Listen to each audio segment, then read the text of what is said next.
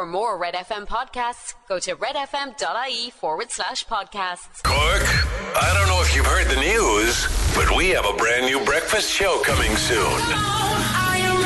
Red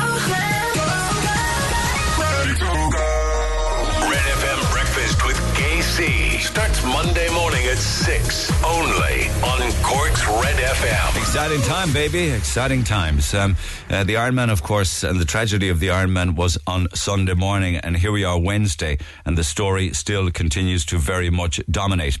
Now, terror and chaos on Death Swim is the front page of Making the Sun today because more and more athletes, either to radio stations like mine or indeed newspapers, are telling of their horror and their panic in the water on Sunday morning. Um, as of now, there is still no talk about any kind of a Garda probe into what went on, but there are lots of different independent investigations.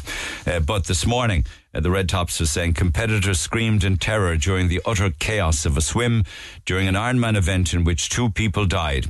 Athletes who took part were describing utter confusion and fear that they went through in the water as the route was changed due to bad weather. Now, we do know of the two deaths of the Canadian Ivan Chittenden, age 64, and Brendan Wall, age 45. Now, some people are talking about underlying medical conditions, but I did read an article yesterday uh, from the trainer of uh, the Canadian Ivan Chittenden. In spite of his age of 64, his trainer said he was in optimum peak performance. He was never in better shape. Uh, she was saying that with regards to his training regime, it was just incredible, and his strength uh, and his energy was uh, off off the charts. Cork County Council uh, is also seeking a full account of Sunday's events following the death of the two deaths of the two participants, and that's the story on the front and inside pages of this morning's uh, Echo. And I see uh, Eoin English has very much uh, become very much involved in the day to day unrolling of this story uh, for the Examiner this morning. I heard him in, in the news there at, at, nine o'clock this morning. So everybody's covering it. Um, row now. Here, here's the problem somebody isn't telling the truth. Um, and I don't know who that is because there is all sorts of he says, she says handbags of dawn going on here because uh, the gist of it is um, the Triathlon Ireland said that they told the organisers or those in those in authority for the swim um, before the swim took place that they couldn't sanction it. Ironman have came back then last night saying uh, no, we didn't get that um, decision from uh, Triathlon Ireland until hours after the swim had ended. Do you get me? So Triathlon Ireland then have come back and said that they confirmed that the race organised um, that they wouldn't sanction it, and they definitely told them before it. So it's backwards and forwards. More competitors make the Independent today, where uh, Keith O'Sullivan said that there was a sense of panic and people were being pulled from the water. Winnie Moore also took part in the triathlon. She said that people were uncontrollably crying in the water, and she decided during the swim uh, not to continue. Um, she just decided for her own safety. She says, I made it out about 200 meters and there was a big swell. I looked around me and I just started to panic. Others then were talking about being kicked, uh, being swam over, being grabbed at. Um, and all sorts of things like that as people who were also uh, panicking or just trying to power through the water obviously uh, hurt and uh, and um, uh, you know, either swam over or kicked or punched. None of it intentionally. Don't get me wrong in that regard. Or maybe if people were panicking, they were grabbing at other swimmers because they were just that panicked. So it's a very much live story, to be quite honest with you. Where I mean, what's interesting for me is that let's say the Ironman uh, officials said that they didn't get the sanction from Triathlon Ireland for many years after the swim the swim went ahead even without the sanction. So obviously the sanction wasn't something that was needed. The green light wasn't needed from Triathlon Ireland um, to actually, um, you know, blow the whistle and say, get in the water. Uh, so more about that in, in, in undoubtedly as we head across the day. But this is still very much a live and unfolding story with two different groups now. Um, uh, you know, claiming that you know what they're saying is, is, is not an accurate account of the events. It was talking yesterday morning on the air about Kilcully, and I played you some of the audio from the funeral on Saturday morning. City Council have called it. Uh, City Council have said in a statement that they share in people's revulsion as to what was witnessed at the funeral at uh, St. Catherine's in Kilcully. Um, you, you, can see the video yourself. It's very much uh, available online. You see car engines. This is in Kilcully graveyard itself I'm reading from this morning's um, Echo. you can see car engines being revved up with large plumes of smoke billowing from exhaust pipes loud music being played through a speaker system, and large gatherings of people watching on as the events unfold. So to call it a disturbance probably is an understatement, but many people are angry and upset about it because, you know, um, graveyards are sanctified places and are, you know, usually nice, nice and quiet where people can spend some quite quality time uh, with the um, you know at the grave of their of their loved one. Um, see what's happening in Dublin now. They are bringing in uh, armed patrol units to make Dublin safer. That makes a lot of the red tops today. The Star carry it on their front page. No more running riot. They're going to throw something like two million euro at it and bring in serious um, uh, public order units and armed patrols onto the streets of Dublin. Riot squads, armed cops lots more visible Gardaí in Dublin City. So that's interesting uh, as they uh, hope to, um, you know, protect the capital with more guns. They call it Operation Citizen, according to the Mirror today. We could do a bit more Garda Síochánas ourselves uh, here in Cork and indeed right across the county. There's one particularly awful story. It was uh, Monday morning at quarter past eight. Could you imagine this happening? A terrifying, aggravated burglary above in, in Monkstown in County Dublin. Number of men dressed up as workers knock on the door of a house and force their way into it. There's four occupants inside the house, including a couple in their 70s, their daughter and their grandchild, aged under 10, all held against their will. But you know what they went and done? They beat the grandfather with an iron bar as they searched the house for valuables. They got a number of items, so they did, including cash, and then they legged it. they tried to uh, leg it in their BMW estate car or somebody's BMW estate car, but it wouldn't start. So they ran away instead. Big guard investigation into that one. And unfortunately, uh, since 2005, we have lost nearly 2,000 Irish pubs. And when you look at it by county by county, Cork is third worst hit with the amount of pub closures. The worst is Limerick, then Roscommon, then Cork and Laois together. But nearly 2,000 pubs have closed in the last 18 years. And in 2022 alone, the number stood at 108. Um, and those figures are since 2005, nearly 2,000 Irish pubs. And of course, that's um, having a huge impact, particularly in county areas, particularly in rural Ireland, in villages and smaller towns, because the pub provides a place for community events like weddings and wakes and, and funerals. And also, it could be almost in many places, almost like the community hall for local villages where people catch up and get information or share gossip or meet friends just to stay in touch. A lot of it has to do, of course, with our ridiculous excise tax on alcohol in Ireland. It's absolutely insane. I don't know what the figure is. It's somewhere north of about 70% of every pint or glass of wine or whatever it is you're having goes to the state. We have the highest excise duties in the world.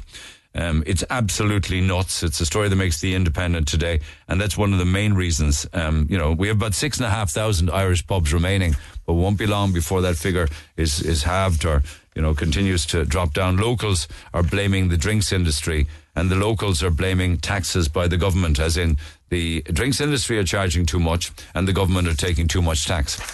I wonder is it anything to do with people's lifetime changes, where they actually socialise differently now, and they're they're on a kind of a different body clock or they're different different social clock now with how they spend their time.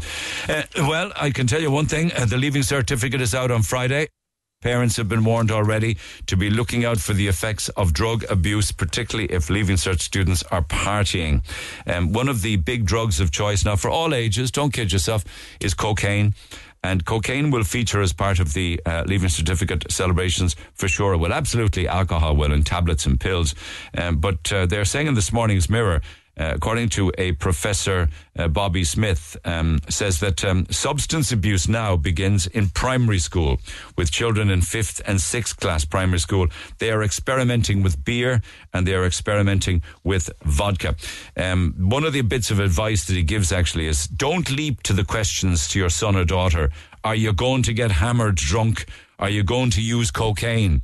It's better to take a more soft approach where questions along the lines of, what are your plans for Friday night?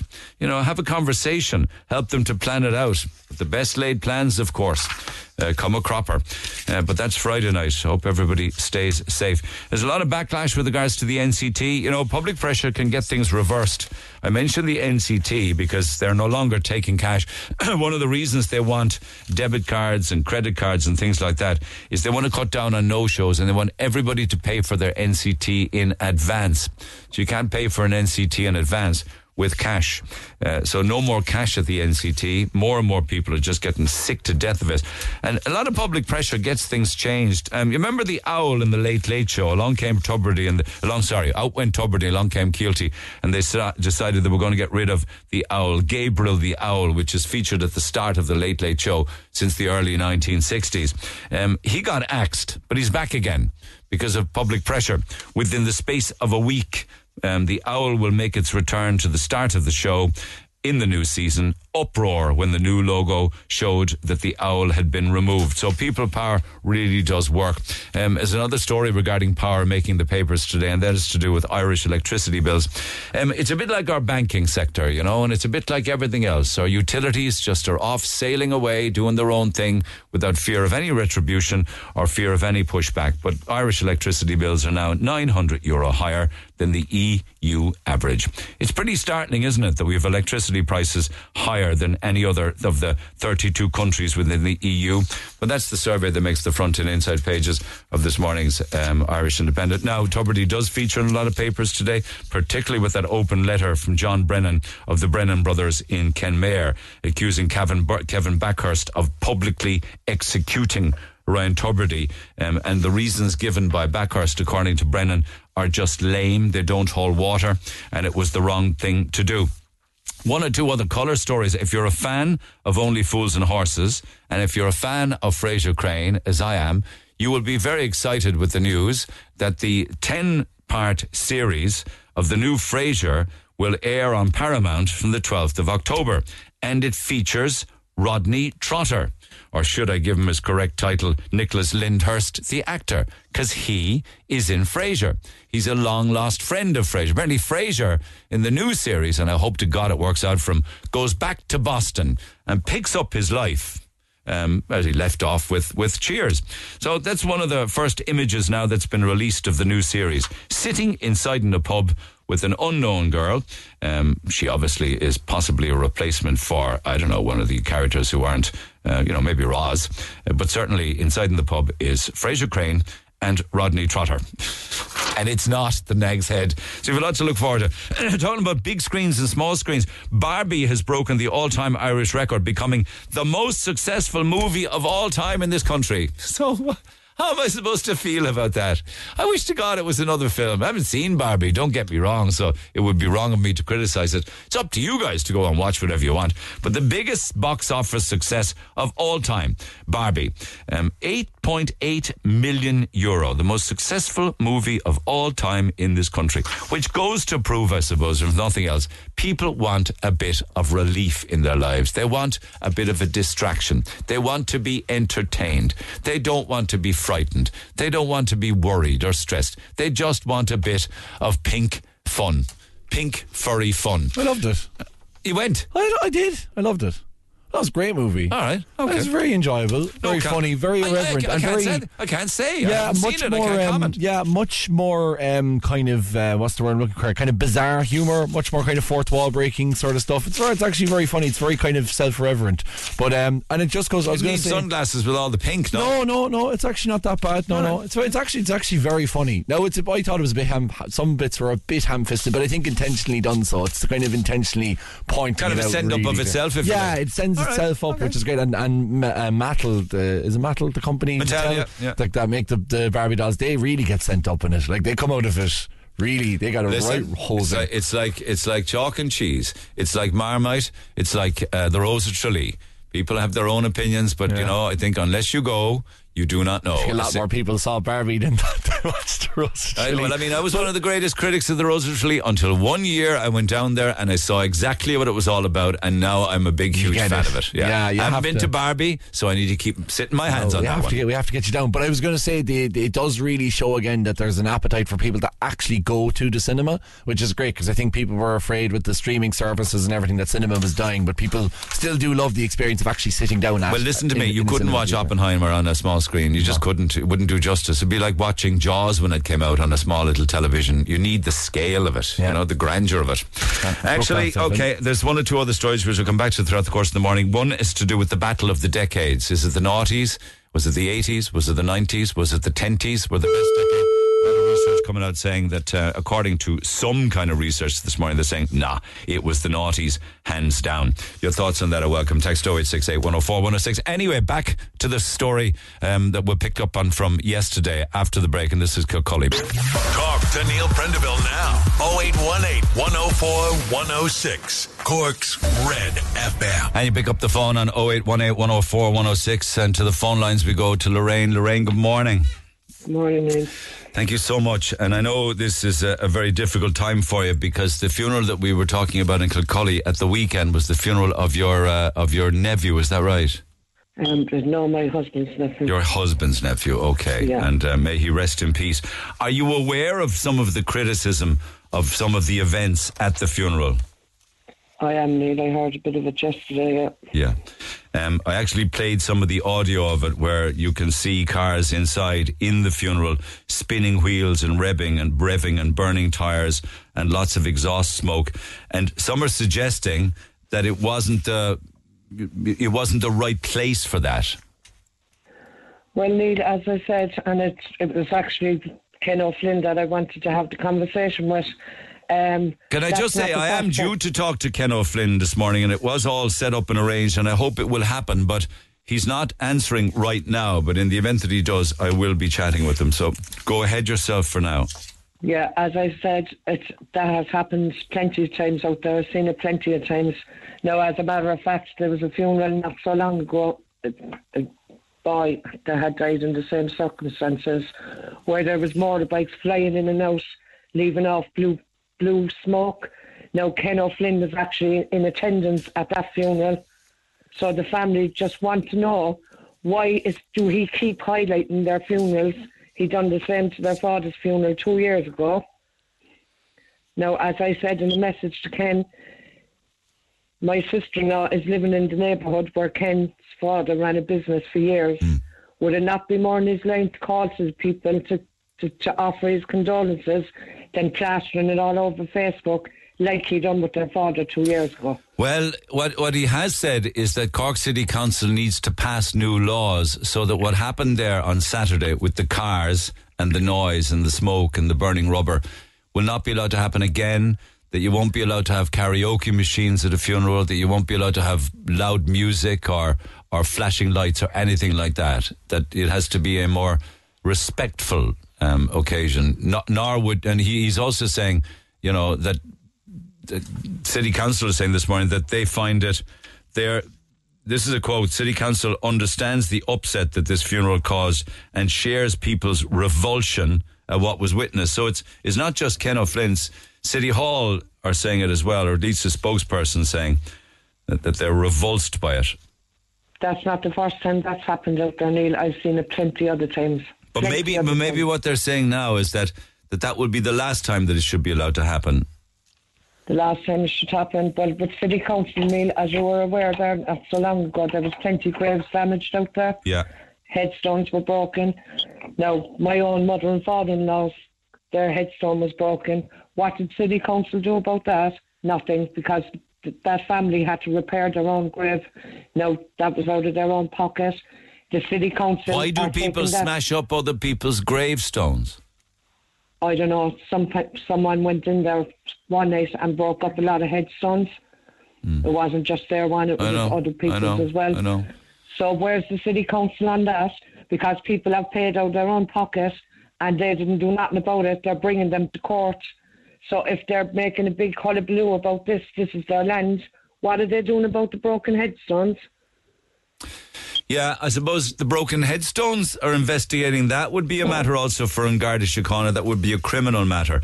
But if you have other people, if you had other people in Kilcully on Saturday that were visiting the, the the the graves of a loved one, you could have an elderly person there visiting uh, a departed husband or wife. They shouldn't have to put up with that, Lorraine, that noise and, No, and I that understand commotion. that, Neil. I totally understand that. Now, can I just explain about that family? That family, that's their third. That's my sister-in-law's third child that she buried through suicide. That is that beyond he- tragic. That is Yeah, awfully, and he was the sad. youngest of them all. He was only 25 years of age. He was a young boy. He left behind a wife, two young children. They were only trying to give him the best send-off that they could. Okay, and let's No, talk about that a little. Did he love his cars? He did. He did. He did. He loved cars. Yeah. And that was No, the I- reason for the cars being in the cemetery, revving up and what have you. That was the reason. No, there was no damage done to anybody's grave. They weren't on top of anybody's grave. Now, I've been out there before, Neil, and I've seen cars parked on top of graves, playing music, and I mean parked right on top of them. This was on the concrete. This was on no, um, it was on nobody's grave. There was nobody's grave damaged. You've seen cars parked on graves I have with once or people with, with ghetto blasters playing loud music around the grave. I have one during the day and one at night. Having a party. not having a party, no playing, just playing songs. I've often seen people having a drink at the grave. I, I actually I actually don't have any problem with somebody going in and sitting down by the side of a grave and having a, a shot yeah, of whiskey or a can of beer. publicised, But- Neil, is that it was a party. Let me tell you, it was far from a party. No, no, no. Well, I, I certainly never mentioned the word party in any of the. I just I just stuck to the video that I saw, which were the cars and the, the Yeah, it revving was- and the noise. Um, It was far from a party, let me tell you, because it was just so heartbreaking, as you can imagine, to put your third child into their grave. So it was far, far from a party. Now, the point I was getting at was Councillor O'Flynn. Why did he highlight that again when he don't highlight any other funerals, which he was in attendance at one where there was motorbikes flying in and out, as I said. okay, well, if I was talking to him, I would put that point to him. Was he at one where there were motorbikes, and did he criticise that? was. He Uh, was. but people visiting St. Catherine's say that they've had to take beer cans off their loved ones' graves. There's been complaints not only of the revving up of cars, but drinking, urinating in the graveyard, vehicles flying in and out. No, I'm not talking That about you. I mean, they've just had enough of it, you know? Well, about the, the drinking now, Neil, his brothers, he has six brothers. They opened two cans. They took a sip from the can and they threw the can down on top of their brother. That's what they've done, which I've often seen. I'm not from the travelling community myself, and I've often seen my own people doing it. They throw fags down. They throw.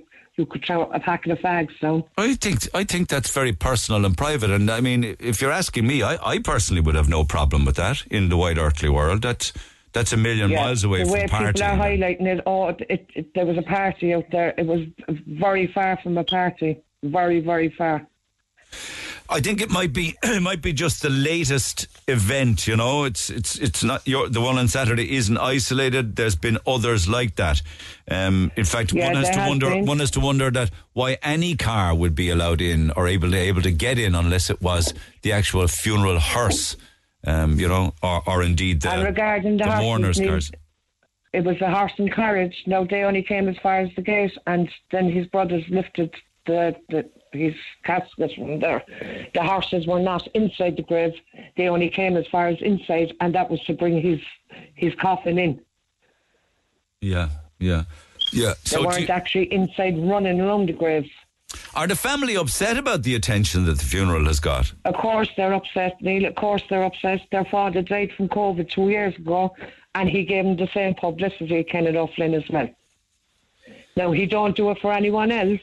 So why is he doing it to this family? This family want to know why. Ah, he's well, I don't, it I don't know any. I don't know anything about that. He's a public rep for the area, and he was contacted by people that he represents who either saw the video or were in Kilcully and saw the carry on, for want of a better Now, term. as I said to and him he's asking City Council to clamp down on all of this. as I said to him yesterday, because I WhatsApped him, he didn't have the manners to ring to, to text me back anyway. Um, why do we always do it to this family? He done it before. And no, I don't know. uh, you see, I don't know anything. I don't know anything about why he, you claim that it is only um, the you say the McCarthy family, is it? Yeah. Yeah. Okay. Okay. Well, Now the guards couldn't have done, couldn't have helped him out any more on the day. They said it was very respectable. Everyone was quiet. Everyone was very respectable. So I do not know what Ken O'Flynn's problem is. could I play you some? Do you mind if I play some of the audio if people didn't hear it yesterday? Oh, you kind of cause Yeah. Oh, listen.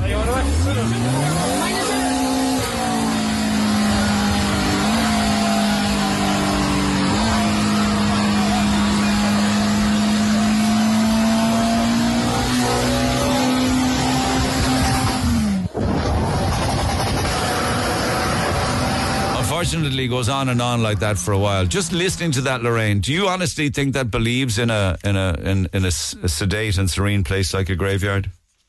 Well, Neil, my, I have a lot of people buried there. Myself, my own parents are buried there. My grandparents, my uncles. I have, as I said, I have a lot of people there. That where that happened was down the very end by the wall. It was on concrete. Now I don't know what they're talking about houses because there was no house. No, but if other people hear this now and they have a mother or a father or a brother or a sister or a husband or a wife buried in Kilcully, I don't have anybody in Kilcully, but I certainly have uh, grandparents in Rathcooney, and I'd be very upset. Well, uh, people have their own opinion. You know what I mean? That's only my opinion. Other people have different opinions. I know, I know, I know. As as I was saying, I was due to talk to Ken O'Flynn at this time. In the event of me managing to make contact with him, I will put him on air and I will put that point to him. Or you're welcome to come back on the air yourself if you wish. Yeah, when he's on, we just want to know why he keeps highlighting this family. You know, Okay, it, it, okay. with Well- the heartbreak. As I said, he why don't he call to the house to offer his condolences? And another thing, Neil, there's how many TDs and councillors are in the north side, but it's always when something is going on with this family. Ah, well, some find no. Just some would find the revving of cars and the spinning of wheels and the burning of tires and huge amounts of billowing smoke from the exhaust. They would just find it too much to tolerate. To be honest, but uh, what I'm saying, Neil, is why are, are they always the making family their are. complaints to Ken O'Flynn? Why don't why don't they, they, they complain to other TDs? you see where I, I know, but where will it end, Lorraine? You see, what will be next? I heard of karaoke machines in the side of graves and people blasting and singing songs and you know Yeah, se- and serious full-on parties. I also heard. Did I see something there recently where they were talking about fireworks in the graveyards? There was no fireworks on Saturday, was there? Well, uh, I often seen fireworks in the graveyard. Were there fireworks when at, at would, when the? it would be when it would be people's birthdays and that they leave off fireworks. Yeah, but is that kind of getting a bit out of control, though? Well, I don't know. Neil. It's not, that's, that's not up to me. To say. Okay, all right, all right, Lorraine. Listen, if I if I do make t- if I do make contact, I'll be back to you. All right, Okay, uh, Neil. all right, girl. Thanks for now. Cheers. Take care for now. Take care. And our commiserations and condolences, of course, with the McCarthys, without a doubt, on the loss of their uh, of their uh, family member. Uh, unfortunately, not the first. Lisa, good morning. Hi Neil, good morning. How are you? Good, good, good. Um, have you parents buried in Kilcully? I do, yeah. My dad is buried there since 2002, Right. and my mother's buried there since 2009. And I was actually in that graveyard on Saturday because I know the family quite well. Were you at the funeral? Oh, I was at that funeral. I was up by my parents' grave. I was. You weren't at the funeral. Okay, okay. Thank you. Go I was at the funeral. I said. I was at the funeral. I was in the graveyard. I was up by my parents' Sorry, I grave. thought you said you were at your parents' grave, but you were actually attend, attending the funeral. Okay. I was. Uh, I didn't see anything out of the ordinary. Neil, for a loved one getting the send off that they deserved. Like, and I've tried to contact Ken O'Flynn, especially regarding the way that he's coming on on about Kilcully graveyard. Firstly, when all the damage was done, he was in the. I, I was part of the committee when all the graveyards were done. We fought for the CCTV. Should the CCTV there if he's posting about on Facebook, followed by his keyboard warriors on about what's going on in the graveyard? Should people can look at the CCTV? I've no, ah, And I I've mean, no the bother- video is very clear. I mean, the, those involved in it see nothing wrong with the cars or the I see nothing wrong with it so, either. You Like, know, to give a loved one a send off. I hope, now, God forbid, when I die, I get to send off that people are giving their loved ones to send off because you know something. He, he- obviously, he's nothing else going on to. but where do you draw? The, no, but hang on a second. But where do you draw the line on this? You got all you got all what happened on Saturday with the cars and the revving and the noise. Then you got fireworks, musical equipment, karaoke machines, alcohol. He's saying, and City Council themselves are saying, this all has to stop. I mean, what'll happen Where next? Will this- somebody will, you sen- answer me will somebody question? will somebody now decide to set up a bar at the graveside and start pulling pints? question. All right, City Council. Where was the City Council when the graves were damaged? Why do we have to go in week after week after week and ask them what was going on with the graves? Yes, we were left to look at to repair all the graves and the stuff that was damaged. I understand people were out there Saturday, like giving their loved one the best send off they could give him. A lovely, lovely young fella. I knew the young fella well, but uh, my father's buried there since 2002. And many New Year's Eve, I've seen fireworks going off out there. You see people going in around quarter 10 to 12, sending off the fireworks. My father was buried there 2002. Why are people why there. and why are people firing off fireworks in a graveyard? Well, if I was doing it, Neil, it would be to bring in the new year with my parents, and that's my opinion. That's the way I cel- That's the way I want to celebrate it. But isn't the graveyard supposed to be a very quiet, peaceful place for all that go and use and find it, um, you know, a comforting place to be? You know, at the graveside of a loved one. You got fireworks going is off, you got like, karaoke, revving cars, whatever you have. karaoke. I saw a girl singing the song about a father from his two daughters. That's what I saw. I didn't see any karaoke machine. I saw somebody singing at a graveside, like.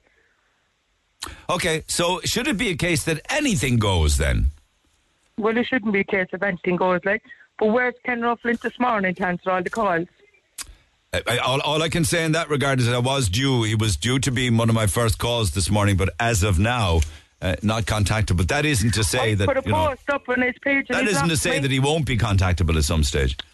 He blocked me in the page when I said about my parents being buried there and about he should leave the travelling community, bury their loved ones in peace. Um, I was blocked off his page. so, so you Not that I care, like, Yeah. not that I care whether he blocks me or not. But I, as a as a person that I own that plot where my parents are buried, and I saw not no the ordinary there Saturday. so you're saying if the And family weren't of, the people bury their loved ones in peace. And I but it wasn't in, but it wasn't in peace, Lisa. I know it wasn't in peace. They were giving him the send off he deserved. And I hope when I, God forbid, when I pass, I get the, the send off I deserve. Do you know what I mean? Like, that's what I'm saying. Know, it didn't last all day at all. It, it lasted while the funeral was on, then it was gone. Yeah. So wh- while something like that is happening, uh, is it a case that everybody else should just stay away? What do you I, mean, I've, uh, well, like I've often been visiting Kilcully, or I've visited Rathcooney, or I visit St Michael's. It's a very quiet place. My mother's buried in St Michael's. There's lots of other people also visiting, but I've also been there when there's a funeral on. Um, are you suggesting that when funerals like what happened on Saturday happened, that really no one else is welcome because it just wouldn't be a comfortable place for them to be? Would you even admit to that? Well, if there was nobody else welcome, they'd have locked the gate. So is this so? Is this is more to do with traveller tradition? Then is it? You're no, saying I've nothing against. I've nothing against anybody having send offs like that. Well, especially out in Kilcully, like because when my father went there first in 2002, like there was a lot. There was hardly no graves there, like. But like what I've seen down through the years, like I've never, as long as I'm going in and out of Kilcully, ever seen anybody going to the toilet in the graves. okay? I've okay. never seen wherever that came out of, and the only time I've seen alcohol in the graves is if somebody was pouring over a loved one's grave. I know Christmas I'd open the can of Beamish for my mum and dad and just on top of the grave, that's it. But like the way he's gone on, and I'd love for him to come on this morning and ask him why did he block me when I put up that post? Right. Wh- Why didn't he come back to me when when I got on to him about the, the graves that was damaged? When we were all inside the city hall and he was going doing this and he was, he was doing that. Anytime I've ever contacted him, I've always got just his voicemail. Uh, who, just know just on, just fi- he never just bef- mentions okay. my name on the radio. Just before you go, this damage to gravestones is that ongoing? Oh no, that was just a young fella. Um, Okay. uh, there was a young fella, and like Cork City Council meant to pay for all the damages to the graves. We got nothing. Like there was a lot of graves damaged. So nothing. so they made a promise to repair them. Some young They fella was caught having. to- yeah. But they put in the CCTV camera. So if Ken has a problem with what happened Saturday, tell him go back and look at the CCTV camera. We didn't have to. We've all seen the video, and it, the people are just saying. I imagine would be thinking, where do you draw the line? What else is Where next? did they you get know, the video? somebody atten- somebody attending the w- the funeral put it up on TikTok. And there you go, like. Anyway, listen, not n- not to worry. If if I do manage to have a conversation with them about making those points, feel free to call again. All right. Okay, and you might say that when he's on the radio, he might keep my name over his mouth as well. Thanks, mate. All right, girl, take care. Thanks, Lisa. Thanks, Lorraine. Back after the break, text 0868 104 106. Call the Neil Prendeville Show now. 0818 104 106. Red FM. Uh, why is Neil listening to Kenneth Flynn on about the funeral of Kilcully when he wasn't even there? I was at that funeral and those people did no harm to anyone, just gave a fantastic send off for a son and a father. Ken uh, as an issue with the travelling community all of the time. He should mind his own business and leave people grieve in peace. Uh, the revving, the music, the fireworks, and everything else that offended everyone, get over it. It was a family's own way of grieving, and the activities they did for the burial was for the man that had passed away. Uh, they were all things he loved country music, cars, singing, and fireworks. The horse and carriage is an old and lovely tradition and a part of a way of life. It's not like they're going to be there uh, and uh, doing, sorry, it's not like they're going to be in there doing all the above every time they visit. It was just for the funeral, for the poor soul's grave. And honestly, it's quite funny how fast your listeners are quick to judge. When the vandalizing of the graves, gravestones was happening, nobody was in a rush to get cameras or security put in. Nobody lifted a finger, in fact, apart from the very few who got the job actually done. However, when something like this happens, you all call for funeral homes and churches to do something about it in the future. Well, it just it did look quite extraordinary that you would have high-powered cars. Um, at one stage, one of them speeds down through Kilcully at speed. It was like something you might see at a car show. Uh, where people go around to these big events that happen where people come to show off their cars. But this was actually at a funeral. Um, there was an awful lot of um, wheel spins, tire spins that was letting off serious amounts of uh, smoke as the rubber was burning, and then not to mention the huge amounts of exhaust smoke that was coming. I imagine there was probably damage done to the walkway and the driveway area uh, of Kilcully, but not to mention other people who were probably in the graveyard. The question that needs to be asked is, where do you draw the line? What is acceptable? Is it anybody's business, in fact, how somebody sends off a loved one? But your texts are welcome, so do text 0868 104 106, and we'll, we'll come back to it. Um, it, uh, was due to talk to Kenneth Flynn, as to say, but uh, as of now, not having any success with that. Um, uh, I have two brothers and a brother-in-law buried in Kilcully. I think it's absolutely disgusting what's happening there. Only recently, there were headstones damaged even in St. Oliver's. Another one. When my brothers died, we gave them a guard of honour with cars, as they were car mad and raced cars as well. They revved a bit while we passed uh, through, but we thought it was absolutely brilliant. Um, you you hear of that actually. You, you'll see it in churches when people bring up gifts or bring up things that were important or relevant to the the deceased person's life. Uh, I, I get that, but uh, where do you where do you draw the line? Anyway, text 0868 104 106. Pick up the phone on 0818 104 106. We got calls on the way. Get it off your chest. Text the Neil Prendeville Show now. 086 8104 106. Red FM. Would you shut up about it? The IRA fired shots over coffins and there was never anything done about it. Uh, if people bury their dead the way they want to, uh, that's their business. You're just playing to the gallery. Fair play to you. Good point. Fight and talk. Keep them coming. Text 0868 104 106. Back to the phone lines we go. Uh, Tracy, good morning. Good morning, Neil. Now, I understand that you're Megan's aunt. Is that right? I'm her aunt. That's And correct, and yes. and Megan is wheelchair is wheelchair user. Is that it? yeah, she's a wheelchair user now. She can walk as well, Neil. She can take some steps. Um, I just want to make that clear. Right. Um, yeah, she's in a wheel. She needs a wheelchair, but she can also walk. Okay. And how is she cognitively? Is she verbal? She does she? She's non-verbal. She can use. She has a few words. Um, most of her, she does sign language. Right. Um, but understands everything that's said Okay. either directly to her or around her. And did you get an invitation to a birthday party? Yeah, it, it was actually her first cousin, Oren, my nephew. It was his sixth birthday yesterday. Right. And the Um, plan was that you would go with like maybe a couple of dozen of them, the kids, down to Airtastic, is it? There was 18, between 18 and 20 children there yesterday, all booked beforehand. Um, there was actually three children with um, uh, additional needs. Oren himself, the birthday boy, he's type 1 diabetic. Uh, Megan is additional needs. And another little boy, additional needs, he was autistic. Right. So arrangements, um, as I say, arrangements. The party was booked. To Airtastic were emails um, to make sure everything was in place for the additional needs. We got no reply. My sister Amy got no reply to the email. So nobody nobody asked when it was booked for the 20 kids. Do any of the children Yeah. have any special needs? Do we need are they you know No. do they use any kind of adaptive equipment? Nothing like that. No, nothing like that. But they were informed through email. But you did send you did tell have- them in advance. Exactly, exactly. Because when you have kids with special needs, you have to be prepared for situations and make sure everything goes smoothly. Okay. So everybody arrived then. When was it?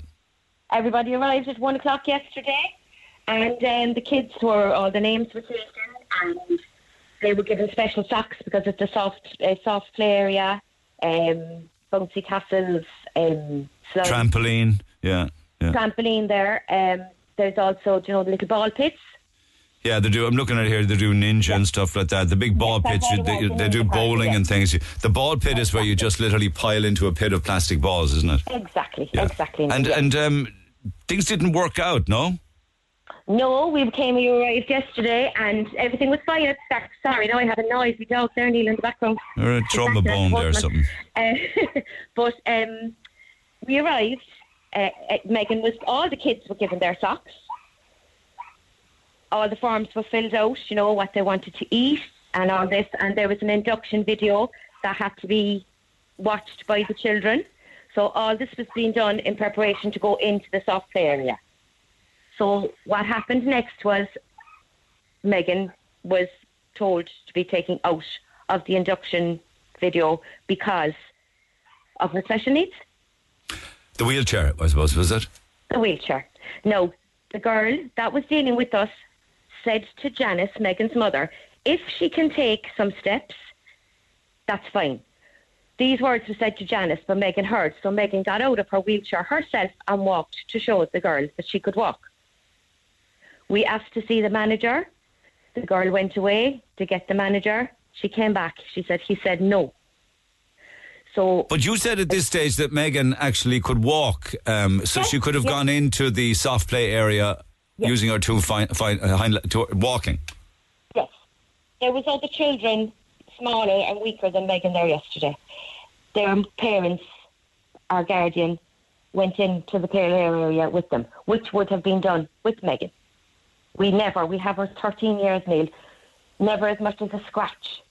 If we knew the situation yesterday, Megan would not have been brought to the party. The party would have been held somewhere else. Okay, there was no, there was at no stage where you were saying that whatever she was going to be doing, she would be in the wheelchair, which could be deemed to be a risk to other No. kids. No. Exactly. No, the wheelchair was not.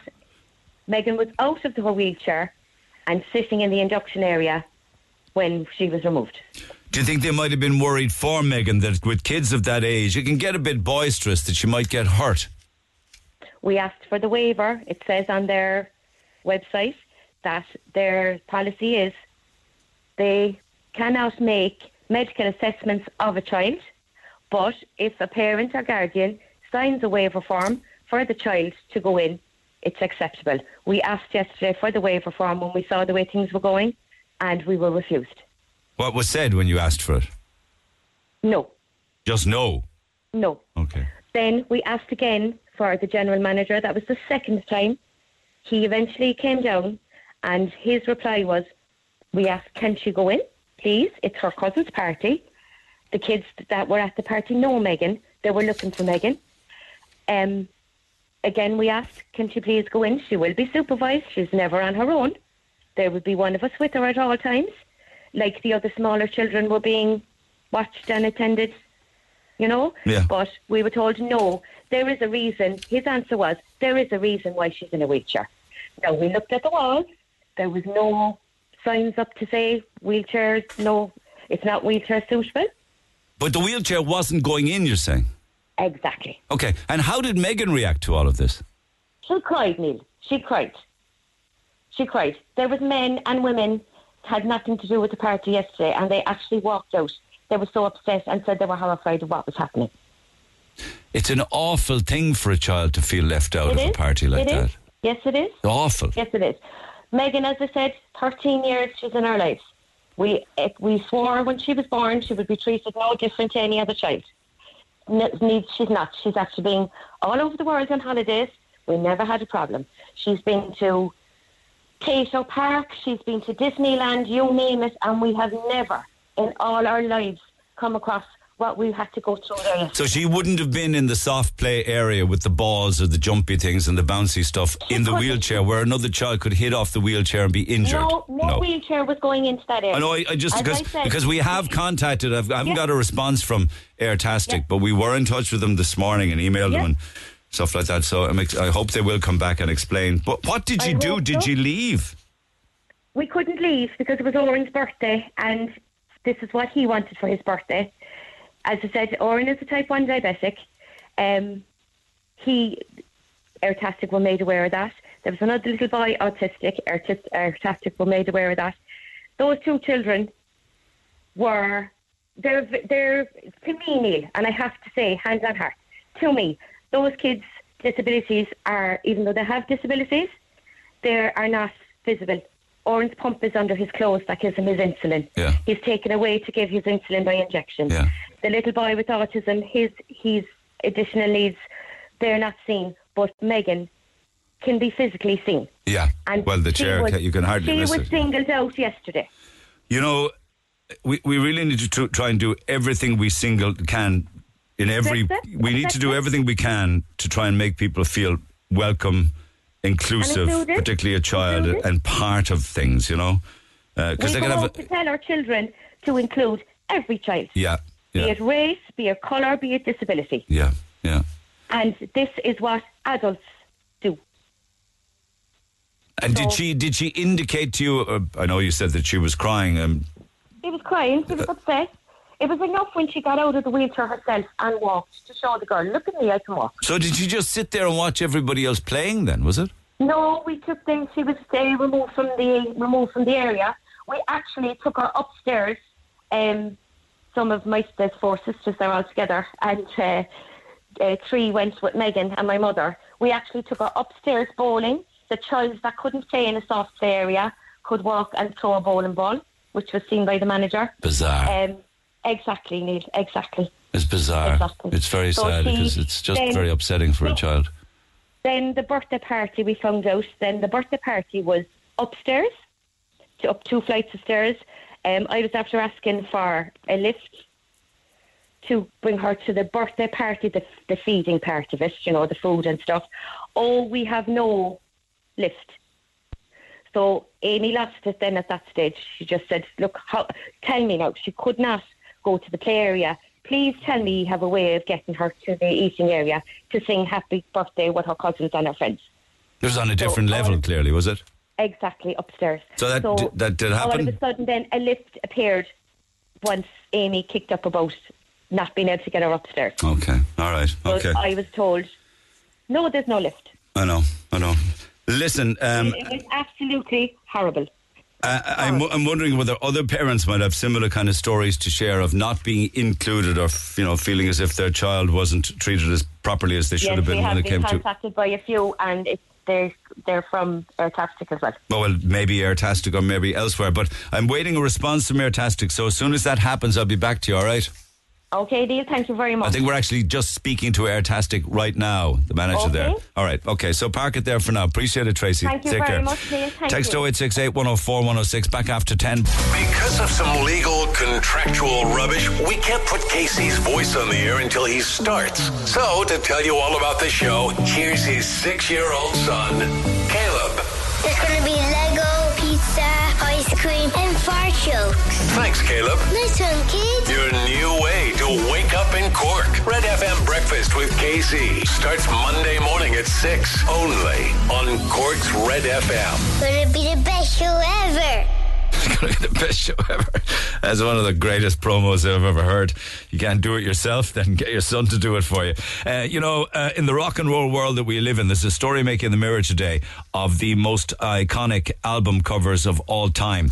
Um, it's it's pretty good. It's pretty good reading, and they got a lot of different photographs of the album covers. Every, everything is open to personal taste. You mightn't necessarily agree with the fact that Nirvana's album Nevermind came out as the top iconic album cover of all time. Um, in second position was Pink Floyd's The Dark Side of the Moon. Third then was David Bowie's Aladdin Sane. Sergeant Pepper's Lonely Hearts Club Band came in fourth. Many would have thought that that would have been number one, actually. The Fleetwood Mac Rumours album you think would have been higher than number five. Uh, at six was Amy Winehouse Back to Black. Born in the USA, I mean, you'd recognize that from a, a, a, thousand yards away, wouldn't you? Born in the USA, the Springsteen front cover. Uh, Beyonce after that, Gorillaz and uh, Blink 182 um, round off the top 10. But I, I, was always very interested in the front cover of the Nirvana album because it's got a naked baby and um, a dollar bill, and the baby is underwater. And what interested me about it was there was raging controversy about that album cover years later when Spencer Elden, who was the baby in the shot, he was only four months old, right? Um, he sued um, unsuccessfully, claiming that using him on the front of the album constituted child sexual abuse. And what I found very interesting was he lost the case. And, and I remember at the time thinking, this is a slam dunk. Like, you can't lose this. He was four months old. It was his body as a four month old, but there was no consent. But still, in all, he lost. I don't know whether anybody was paid um, for his um, photograph or whatever had to do with it. I don't know. But I couldn't believe when actually he lost. But there you have it nonetheless. Number one, the top iconic album cover of all time. Know whether you agree or disagree. Text 0868 104 106. Um, with regards to loads of texts continue to come in on Ironman, um, and I think we did get some kind of a, a response from Airtastic. I'm just waiting to see it there in a second. But listening to all of your whingers on about Ironman, you'd wonder why this country can't get big events, wouldn't you? I think the athletes know what they're getting into. There are too many snowflakes in this banana republic. Morning, myself and my husband were in the car and we came along a road closed with a detour sign. The Ironman cycle was passing. As we were at a junction, a woman was being stopped on her bike. I thought she was injured as there was an ambulance crew around her as well. All I could hear from the car were screams and screams. They were informing her about the death of one of the participants, and it was so sad. She was taken off the bike and she was carried to the ambulance, roaring and screaming, so upset and whisked away. I could not imagine how she was feeling, but I still can't get it out of my mind. Very sad for the families uh, on Sunday, says Jane. Uh, why are the locals in Youghal feeling so defensive? We are not saying it was the fault of Youghal town that two men lost their lives. The sea was very rough looking. It shouldn't have gone ahead at all. And it should have been stopped out of respect for the deaths when they happened. It's actually more alarming now when you hear, and we have been hearing from some of the participants uh, of the swim who were panicked and really, really struggling in the water. Uh, even so much so that unfortunately others were struggling around them and it resulted in being kicked and pushed and swam over. Um, I'm questioning why the route was changed compared to 2019. Irrespective of strong waves, the current in that part of the sea can be treacherous. Uh, this is all dreadfully sad. Condolences to the bereaved. There was a lot of seawater, seaweed in the water on Friday, and that didn't help. Surely that would have hampered the swimmers even more. Bad decision to allow it to go ahead, says Mary. And one final one. Accidents happen in all sports. And this is without doubt one of the toughest. Once it was within Ironman regulations, it should have gone ahead. I'm sure people unfortunately die running marathons, but you wouldn't cancel the tens of thousands of other runners on the day now, would you? Good point. Interesting point. Somewhat muddied by uh, who said what with regards to Triathlon Ireland and Ironman as to when Triathlon Ireland actually told them we can't endorse this swim. We, we can't say it's okay we can sanction it. Anyway, text 0868 104 106 as we go back to the phone lines. I want to talk a bit more about inclusivity, particularly when it comes to small children who might have their own issues in their lives. They may well have disabilities or be in a chair. Um, do you come across situations where they are left out? We heard the story earlier this morning about Megan. Let's talk to Geraldine. Geraldine, good morning. Good morning, Neil. How are you? Were you at Airtastic and saw this event? I did, yes. I was there with my two sons and um, they were getting ready to go in. And um, it just move around a bit, Geraldine. It's breaking up a bit there. Oh, sorry. Um, I just seen what was going on, and they were all sitting down inside waiting to go in. And then um, there was a bit of, uh, a bit of emotion. Um, the, the, the girl in question was told to come out of it yeah. Hello? Yeah, no, I'm, I'm just sorry. I have other things happening Oh, in my ear. okay. It's, it's just a bit chaotic. Go ahead. Go ahead. Yeah, Go ahead. I just seen her uh, you know, um, getting up, and her mum helping her and her sister getting her out. And um, she called the manager, and the, it was a young girl, and she said, no, she can't go in. We can't allow her in. Over being in the wheelchair. Now the wheelchair was parked up over the side. I was standing next to them, and I was watching Yeah, everything. yeah. And they asked uh, to know could they see another, you know, another person higher up than this girl, and because all she could say was no, no, no, and. Uh, I've heard from one of the aunts that were already after telling Air, Airtastic that um, the child was special needs, but that she can do loads of things. Yeah, and she can walk, she and the wheelchair wasn't going into the area that where the other kids were. Yeah. Yeah, she was she was actually interested in them and was told to bring him up, bring her bring her back out. A gentleman came down then, and there was no way, and they were asking him for the policy where it says that she can't go in there and he couldn't. And you uh, three or four times. No, you'll have to move around again, Geraldine, while you're while you're trying to find somewhere with a better line, and hopefully it will improve. We did manage to get through to Airtastic at Little Island Yeah. and spoke to somebody there, but they said that they're not in a position to comment. That we have to go through their call centre. Airtastic is part of a bigger group. It has different locations around the country, so we need to talk to their call centre. Uh, we are not managing to get through to anyone at this call centre. How- However, we have sent emails and we also have sent contacts through their website uh, and also contacted one of the reps, uh, sales reps at Airtastic. So we've tried in every way, shape, or form, including the phones, but no Sure, I know you response. Yeah, no response. But it, All right, I'll come back to you if that improves. My apologies. Not the greatest phone line in the world. If it improves, I'll come back to you at that stage because Geraldine uh, did see it. Uh, text 0868 104 106. Um, we were talking a lot about kids yesterday and how you occupy the time of kids, right? On the one hand, that was yesterday's conversation. Today, when kids want to participate in something and they may have special needs or indeed be in a wheelchair, we need to try and, um, in, in, in every way possible, to make them feel part of the fun and part of the occasion and part of the party. Now, you obviously you want to take all sorts of safety precautions because you wouldn't want a wheelchair in an area where a kid might be jumping or coming down a slide and bait their head off the side of a wheel. I understand all of that. Somebody was saying on the topic of phone noise, we were on the Dublin to Cork train a few weeks ago. We were on the quiet carriage, so headphones are required when using your phone for music or whatever. My two kids did the whole trip with their headphones on, as did every other child nearby. But right behind us, there was a guy watching matches on his phone. No headphones. He had turned up really loud. It went on for about an hour until somebody eventually complained. Some people are just oblivious to everyone else around them, says Paul Ryan. That that's even insane on a different level. Like, firstly, that he didn't get that it was absolutely wrong and it wasn't unf- it was unfair on other you know patrons and, and travellers to have it up as loud in a carriage like that. I mean, you how can you be that oblivious? And secondly, to be doubly oblivious to the fact that he didn't know that he was in the quiet carriage in the first place. Talk to Neil Prendeville now. 0818 104 106. Cork's Red FM. Is that any better, Geraldine? I wonder. yes, I So, can hear you. so you found it very upsetting. You said it was very sad to see a child um, not included like that. Yes, that's correct. Yeah.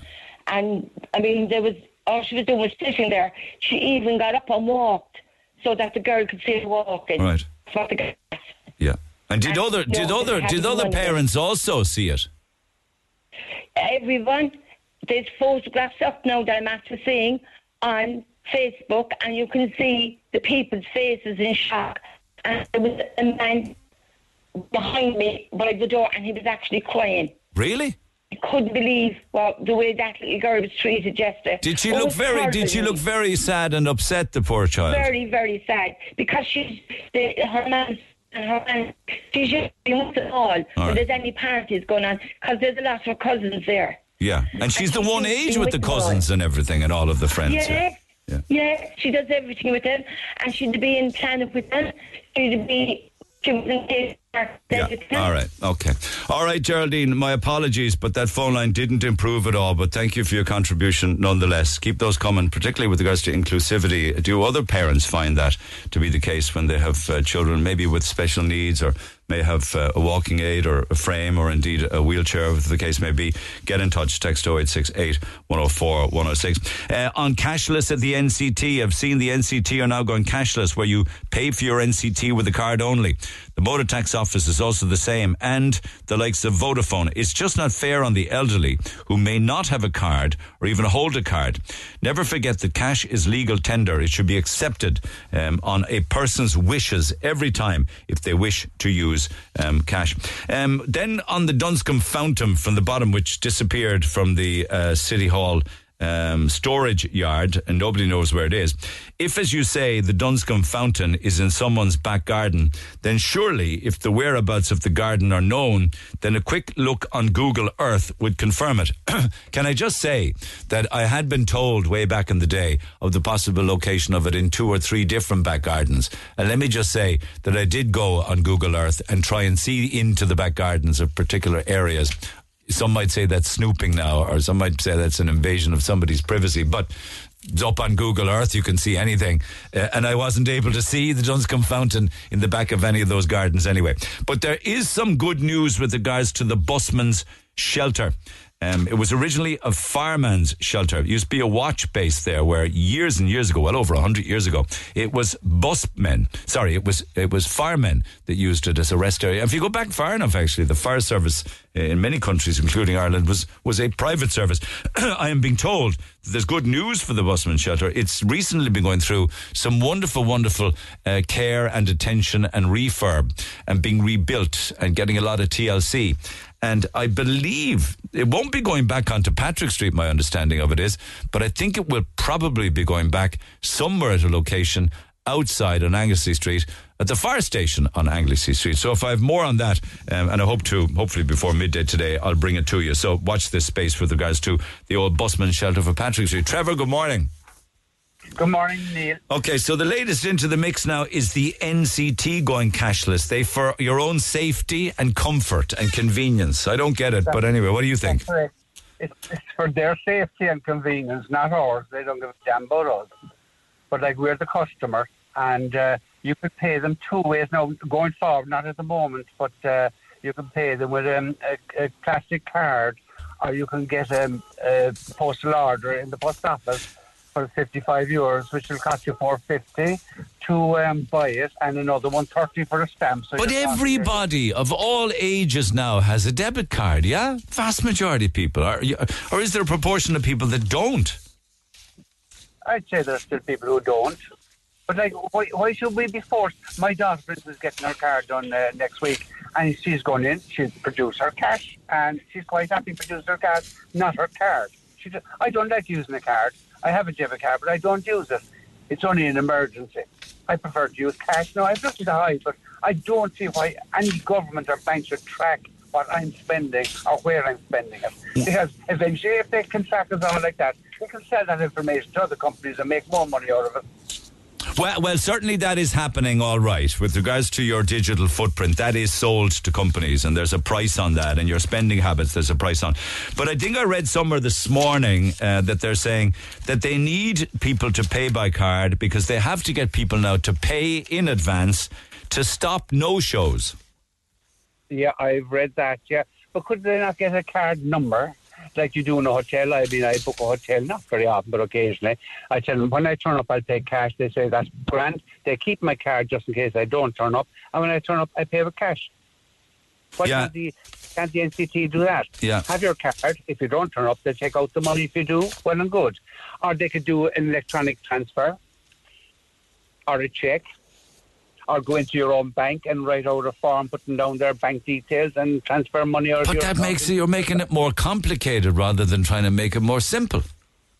Oh, I wouldn't find that complicated. But for say for somebody who doesn't understand the online world of online banking, it is though. Yeah, but uh, you know, for years we were we were paying by going in like that and transferring money over accounts, And like, I, I get people, young people there, and I'd be talking to them, and they'd say about the card. Oh, it's handy, and I'd say, oh, right, did you ever use cash? Yeah. Was it a fierce inconvenience to use it? And they'd think and say, no. So I said, why are you going on so that it's inconvenient? There's nothing against inconvenient if you get used to it.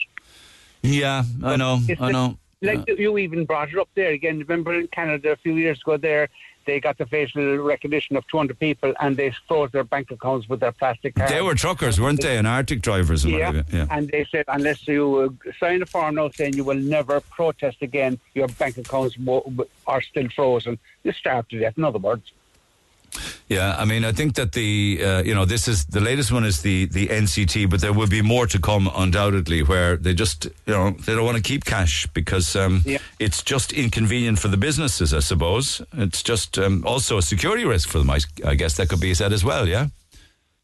Uh, well, I'm involved in, in the business uh, in a kind of a part time way, you know, just uh, I'm an old age pensioner. It keeps me occupied, pottering around, and we deal in a lot of cash. Right. It's not, not inconvenient. Okay, but are you organising some kind of a protest against the NCT? I'm trying to. I'm trying to. Yeah. I I, I sent him an email uh, saying that um, I disagree with it. It's not for my convenience or safety, and uh, I said your profits are scandalous. Your service is garbage. And I said I'm going to organise a protest if I can get two or three thousand people not to go for the to go for their NCT, and if they refuse cash, then uh, don't get it done. They can't jail us all. But you won't be able to book the appointment without paying with your card online first. So you Yeah, won't be able to rock in with the cash because you won't have an appointment. Yeah, but the point I'm making is when you try to book the appointment, you tape your your call. You tell them you're recording the call, so you've made the effort to to get the NCT. And if they don't uh, agree, then well, then if you're brought to court, you can go before the judge and say, "I tried to pay with cash, and they won't accept it." Okay, but why why aren't you doing that with other businesses that refuse to take cash? I want. I always pay cash for everything. Yeah, I've but the- never had a problem. oh, you've never been in an establishment that refuses to take cash? No. Well, there are bars and nightclubs and donut shops that spring to mind straight away that don't. There are fashion shops that don't as well. Um. I mean, do you, do you have an opinion on self-service checkouts, for instance? Oh, I won't go near them because you're only get rid of people's jobs. Well, that is true. Yeah, that is true. Yeah, yeah. I know I know somebody who went to the bar last week. He told me himself yesterday that um, they had a meal for about six or eight people, and they went up to a pay, and one says he took out cash, his card only. He says, "I don't have a card." So she said, "No, you must pay with a card." So he says, "Thank you for the free meal," and he started to walk out. She says, "Where are you going?" He says, "You won't take my cash." Uh, did this happen now? Did this actually happen? Yeah, this guy told me yesterday. Because the barn does not take cash. They've been on with me enough times to, They- to remind people. This guy told me yesterday. He works for the company that I do bit of work for, and he was telling me about it. How much was the bill? I don't know, but I can find out for you and then uh, text. How many people? It about five or six people. Okay, so it would be anyway six, maybe 150 to 180 euro. any- Sorry. Okay, so what happened next? They took the money and he walked out. When Bush comes to shove, they'll take the cash then.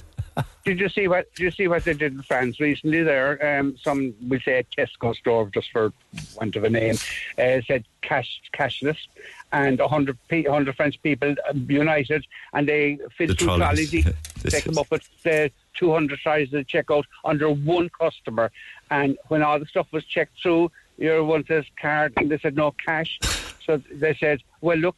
Uh, if you don't like it, so put it back in the shelves. It's probably a day's work for somebody to do that. They took the cash, and the next day they just sign up. We accept cash. People power, man. People power. I love it. All right, appreciate it. Stay in touch. Get it off your chest. Call Neil Prendeville now on 0818 104 106 Red FM. Okay, pick up the phone on 0818 104 106 again to another story that we've been running with over the past couple of days, and this is the busman's shelter. We were talking about it in the Dunscombe Fountain from the end of Shandon Street, which is gone, and nobody knows where. Uh, I was up at the uh, Fitzgerald's Park a few weeks back on my rotor, and I went looking to find out what the state you know, what kind of condition the busman's shelter was actually in because that's where it was being stored and I couldn't find it. So we did a bit of work yesterday trying to wonder where it was gone and, you know, what was the future of it. And I'm happy to say uh, that work has been happening and, you know, things have been bubbling away under the surface. Victor Shine is second officer with Cork City Fire Brigade. He should be able to shed some light on the shelter. Victor, good morning. Good morning, Neil. How are you? Because it's close to everybody's heart. So, what's been going on? A fantastic piece of news for the city. Um, the busman shelter was in operation in the 1920s as a station uh, manned at night in Patrick Street by the Father Mathew statue. It then was taken over and used by Bus Éireann. So, before that, you're saying the fire brigade used it? Absolutely. It was actually a fire station. What would they do in there? Just sit and wait for a call, was That- it? Exactly. But it was uh, traditionally manned at night. But um, again, it was again just been having access to the city centre. It was a quite a, a utilised station in the twenties. In the sixties, then it was handed over to Bus uh, used as a, an office kind of area for uh, the, the the operations of buses in Patrick Street and so on and around the city. And then it went into disrepute, It was replaced by a, a more modern structure, and um, it was placed up in the works yard in Fitzgerald's Park, where it sits there now at the moment, and it's undergoing renovation. And the good news is, as a heritage um, site, we're going to put it in uh, front of the fire station on the green area where the flagpole is in front of the fire station, Anglesey Street.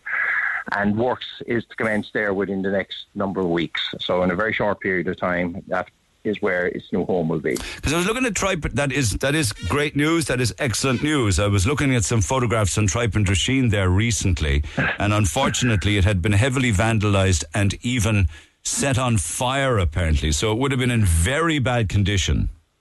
It is it is in poor state at the moment, but the Heritage Department are starting work on it. It's mostly cast iron, so that's going to be renovated and brought back to its original state and put in onto the green area in front of. the And is much of the work done on the refurbishment and the rebuilding of it?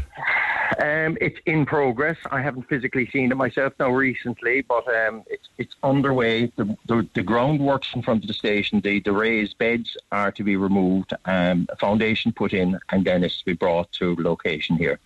So that's within the next number of months. And will it look like it did in its in its It best will. condition? It- yeah. it, it, it's been restored to as close to original as possible. Yeah. Okay, because I was seeing the same article was talking about. Correct me if I'm wrong here. That it was an ironworks in Glasgow that did the original uh, construction or cast the iron for it in the 1890s. Would would that be your understanding of it? It's very possible. No, I wasn't there for the purchasing of that one. You'll be there for the putting in of this one, though. What I'll be there for the resurrection. what will you use it for, though?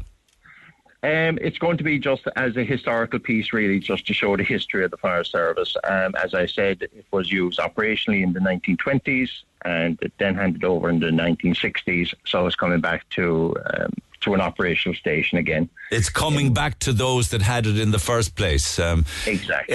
Uh, d- d- d- I'm just wondering, would there be any kind of pushback against the fact that it should actually go back to its location on Patrick Street, Victor?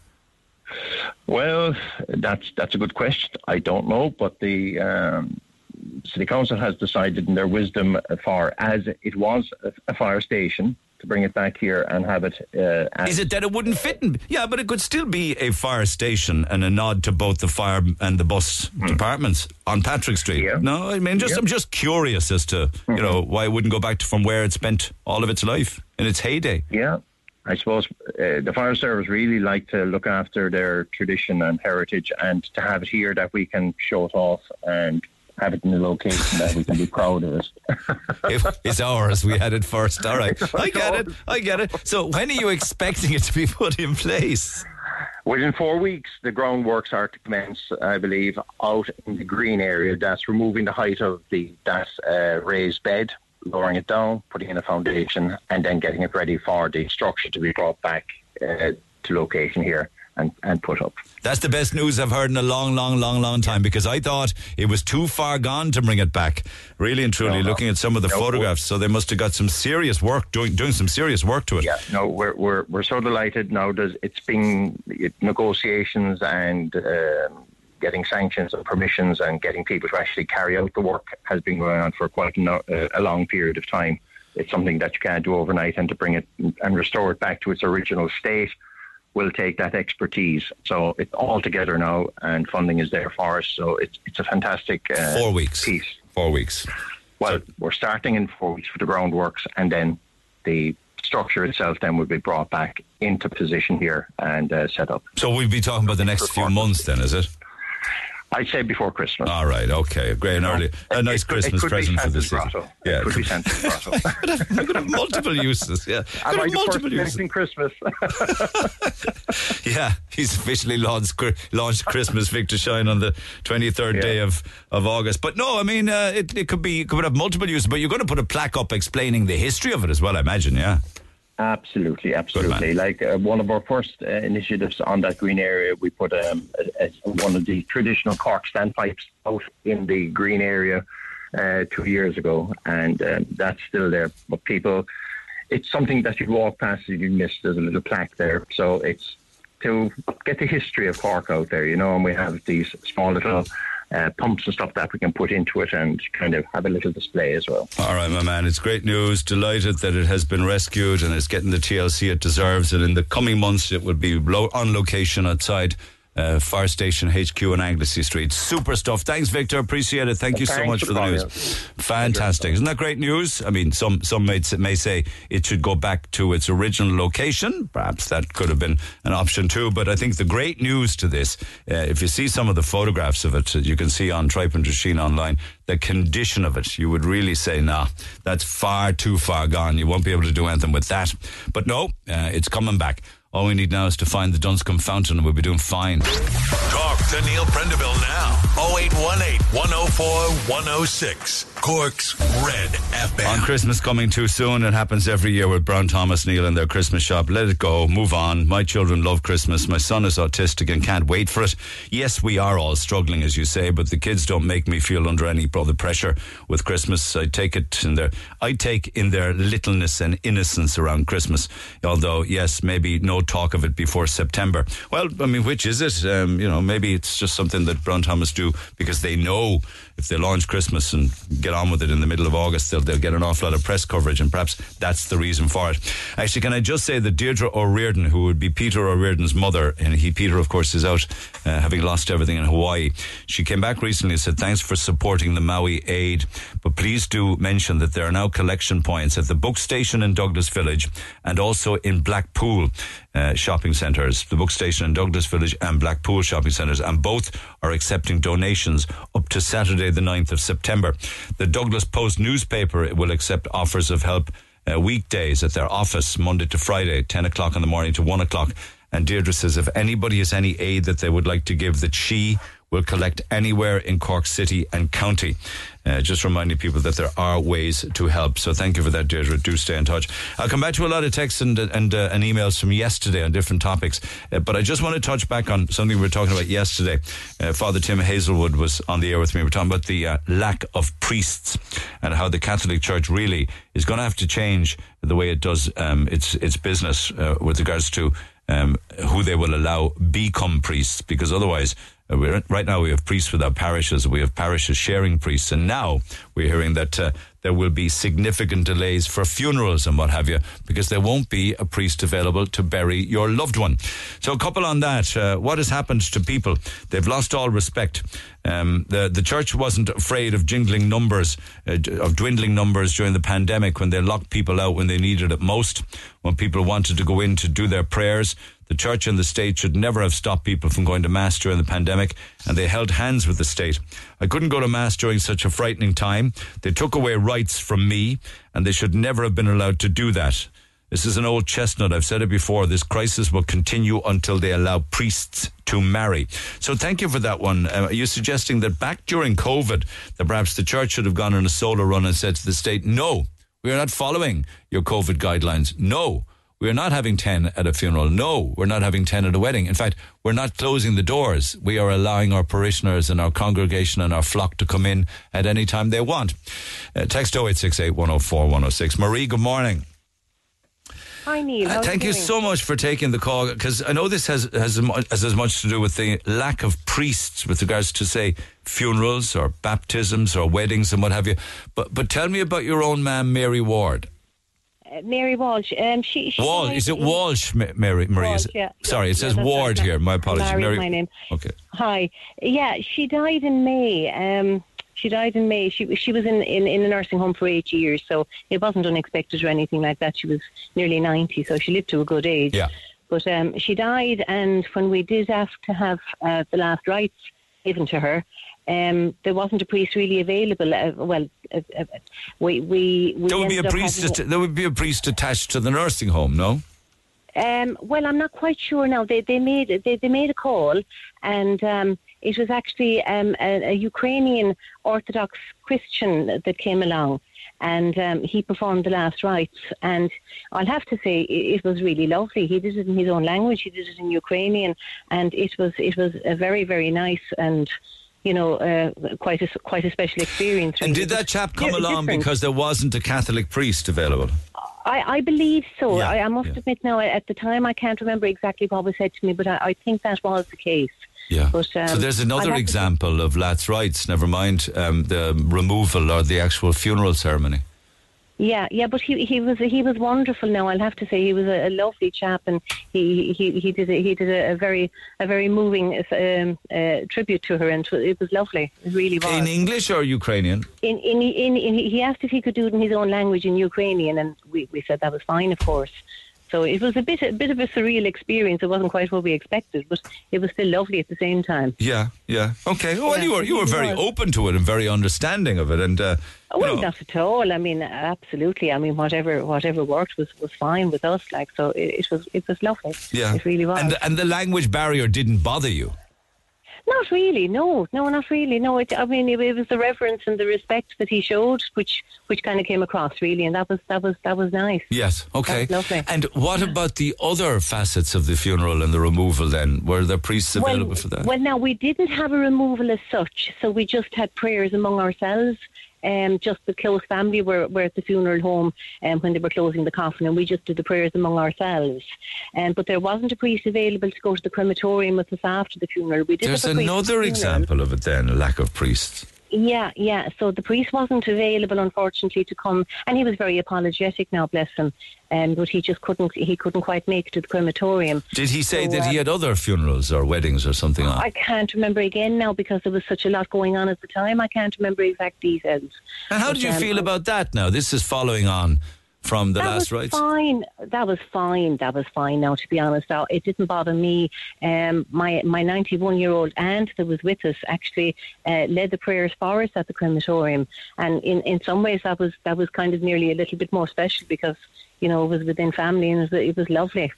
So would that have been Mary Walsh's sister? Sister-in-law. Sister-in-law. And the 91-year-old aunt of yours is a nun, I believe. She is. That's right. Yeah, and she led the prayers, and it, it was lovely. It was it was it was very intimate and very special. Right. Lovely story. And and and, and Mary Walsh, your mum, from where was she? From? From Mitchelstown. Okay. From Mitchelstown. Would she have Yeah. been like farming stock, I wonder?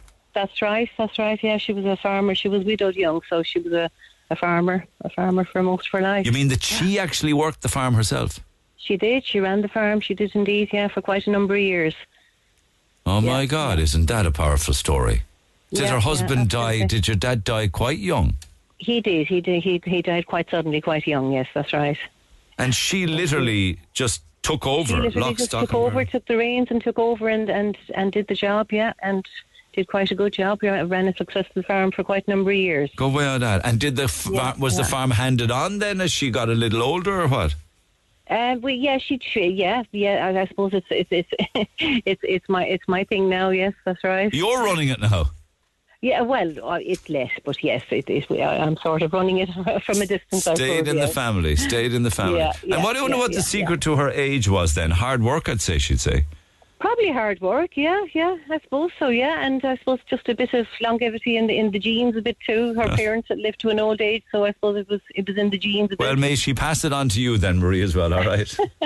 Thank you so much. All Thank the you very best. Take care. Uh, I know we were care. talking about funerals this morning, and so unfortunately, the quite uh, divisive events at Kilcully on Saturday with regards to you guys. And I, I did speak with people who were at the funeral in Kilcully with the cars revving and the tires spinning and the rubber burning. I totally agree with Ken O'Flynn. It is a disgrace. Uh, the rubbish left behind uh, is absolutely shocking. I went to visit my dad's grave last night, and the amount of big hearts, pictures, signage that's been left there at those graves is just a total and utter mess. No matter what you say, there is no regard for the graves next to them, whose graves are now blocked up with all of that they who's who th- sorry.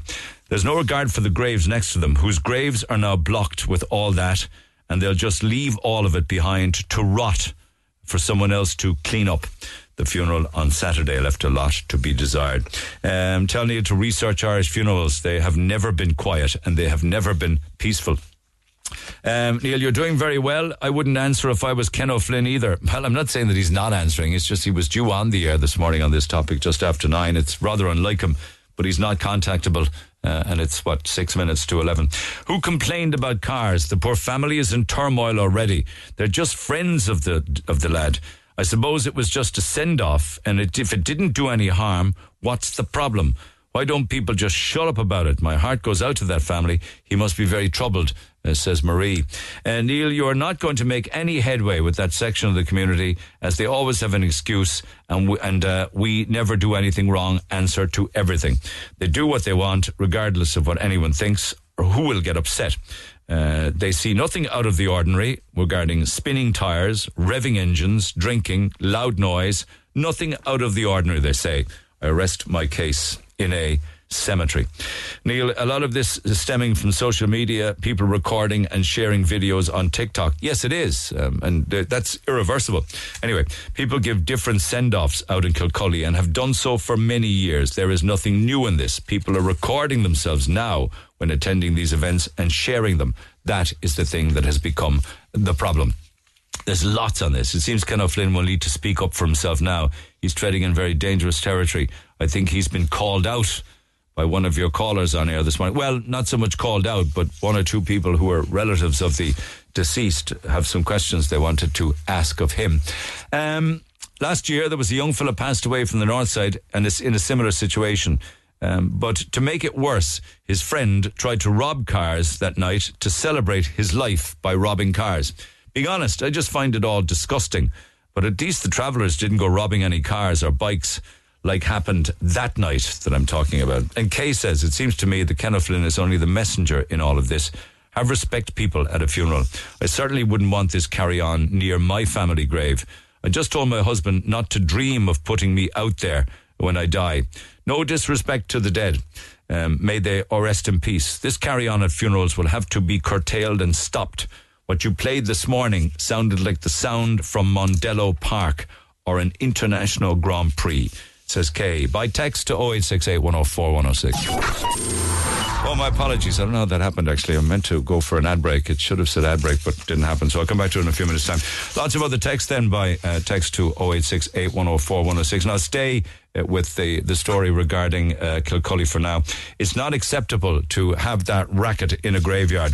There are places of, these are places of solemn prayer uh, for the dead, a place of peace and quiet not for turning them into some kind of a circus. Uh, in the words of Lady Jane Grey, this is a time to be born and a time to die. Everything in its place. Funerals should be conducted with reverence and respect. And the parish priest is also at fault for allowing these kind of shenanigans at funerals. The same can be said uh, for a funeral mass, which is again a solemn occasion, not a celebration of the person's life. Uh, funerals should be the same. Lay, per, lay the person to rest with dignity. Uh, I think it's an interesting text actually sent by Maureen because she follows it up with a phone call. Maureen, good morning. Good morning, Neil. How are you? Um, I'm grand, um, but all I've seen is the video of the carry on up there, and to me, it's um, it seems very. It might be respectful for the person who has died, but it's very disrespectful for everybody else who has loved ones in the in the sem- in the cemetery, right? It, yes, yes, it is, of course. And um, I don't see how it's respectful even for the person that's died. Because for me, funerals are solemn occasions. They are solemn occasions in the church. There's a, play, a time and a place for everything. So, um, baptisms are celebrations, marriages are celebrations, funerals are solemn occasions. They're not celebrations of people's life. we have to remember that that person, he or she, has gone before the throne of Christ for judgment. They've always been solemn. And the priests are at fault as well. Yeah, but maybe funerals should be happier occasions then. Maybe no, they shouldn't be so solemn no. and dour and In the church, and black. Neil, in the church, Neil, there's a time and a place. Every sacrament has its place. Other other And religions and other and other uh, races and countries around the world see funerals as times of huge celebration. There's lots of music. It's a big party. It's a celebration That's of the person's life. I'm talking about the Catholic Church, not any other religion. All I'm saying, all I'm saying is that maybe they shouldn't be sad occasions. But they are sad occasions. That's the whole point. A person But change died. it to a celebration of somebody's life. No, it's not the dogma of the church. And no matter what anybody says or how they try and change it, it is not the doctrine. But the church of the says church. lead a good life. So why don't the funerals talk about the good life and the happy times? And why don't you just Because dour and happy solemn? times are there and parties are there when the person is alive. The whole point about it is when a person dies, it is solemn I don't want people to be sad when I die, Maureen. I don't. Well, that's up to you, but everybody is sad when somebody dies, Neil. Everybody I've been listening to is trying to change the teaching of the church. No. And yes, they are. And you can't do that. If you go back years ago, funerals were beautiful. They were conducted with reverence and respect. I'm sure the they, I'm sure they still died. are. They are I'm not. just, I'm they just, they I'm are sure. not. They are not. Some of them are being turned into parties and God knows what else. Some of them. That is th- not. Yeah. Yeah. That's the that's the world we live in now, where some people think that anything goes. It's nobody else's business what I do. Mind yours, two fingers, and get the hell out of my Well, yes, exactly. Well, it's not the place in a graveyard, and it certainly isn't the place in a church either. Well, I understand when you say that people would be sad when we die, but I would rather there be a celebration and a party and some kind of acknowledgement of a life well lived when I die, You- where people would be okay, not You, necessarily happy. You, you can use uh, up to you. But when Thank a you. person dies, remember the person has lived. They've had their life. Now they have died. They are going to a different place. We don't know where they're going. But first and foremost, they're standing before judgment. And that is why it is a solemn occasion. And the priest has to stand up and start saying, like all these songs, you know, these modern songs that they want played at funeral masses, they're not on either. Why not? Why in the name of God Because not? Like, why is it okay to have Simon and. Garfunkel's "Bridge Over Troubled Waters," right? Which is a modern pop song, or it's okay to have Cat Stevens' "Morning Has Broken," which is a. Re- what's wrong put with it song from way. the '60s? Is a, why not have Put it- something from 2022, I'll Put 23? it this way to you. If it doesn't belong at the foot of the cross, it doesn't belong at Mass, whether it be Sunday Mass or a funeral Mass. I know, but I just want, I just want to see, I just want to I just want to see things maybe shook up a little bit. You know that we look, we look at things different. We do is things. not ever the teaching of the church. It never was. But there's people out there who just want to try and change it to suit themselves. They just can't get it into their But head. the church, the church needs to change. It needs to different. No, change with regards to to. change. Wait a second. It's got needs to change regarding gay relationships. It needs to change No, regarding doesn't. divorce. It needs to change No. regarding right to life and terminations of pregnancy. Because this is the world we're in. I don't care what world we're in. The church doesn't move with the times. The church stays the same. That is the dogma and doctrine of the Holy Catholic and Apostolic Church. And whether people like it or whether they Oh, don't. but what if they wanted to get more people to follow the church's teachings? They need to adapt in that regard. All They all- don't need to adapt. They teach the true teaching of the church, which they are not doing. That's the whole problem. Uh, people are going into churches and they're listening to wishy-washy sermons from Novus Ordo priests instead of being taught the truth, even as I remember as a child growing up. All right. Okay. The sermons we used to hear. Okay. They were fabulous. I'm out of time for now. May bring you back after 11, depending on what people have to say. Cork, I don't know if you've heard the news, but we have a brand new breakfast show coming soon. Ready to go. Red FM Breakfast with KC starts Monday morning at 6 only on Cork's Red FM.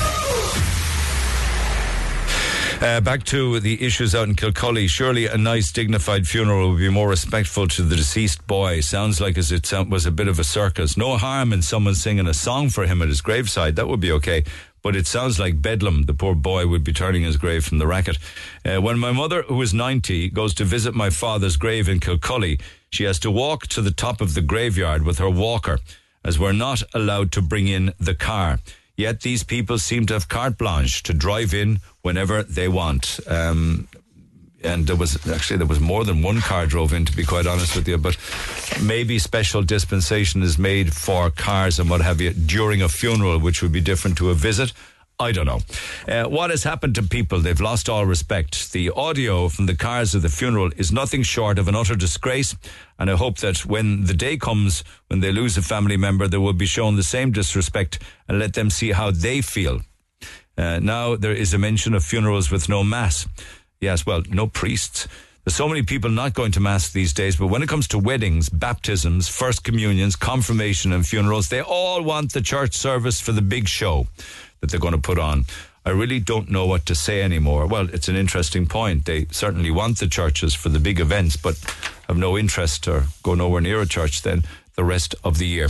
Anyway, text 0868 104 106. Uh, back to the phone lines we go. Phil, good morning. Good morning, Neil. How are you? Okay, you want you wanted to pick up on the difference between, say, the modern world we're living in and what Ma- Maureen is talking about. What's not acceptable to change within the Catholic Church? Yeah, I don't believe Maureen is right at all. I mean, like,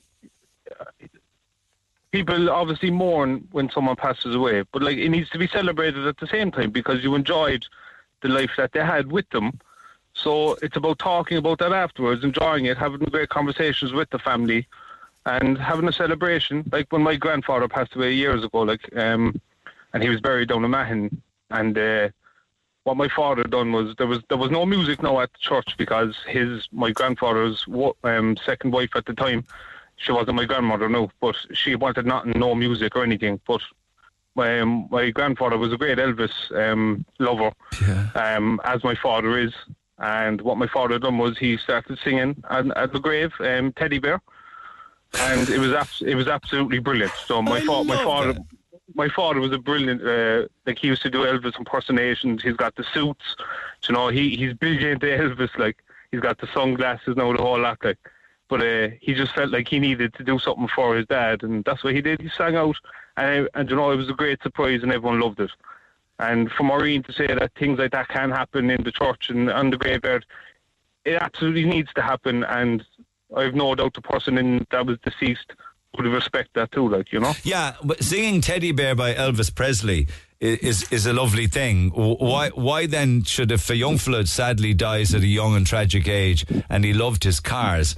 Why shouldn't his pals then be able to bring in cars and rev them up at his graveside and do wheelies and spin the I tires? 100 I 100 percent agree. I think it's No, no, I, I, I don't think so. I don't think I th- I don't think they should. But do you think they should?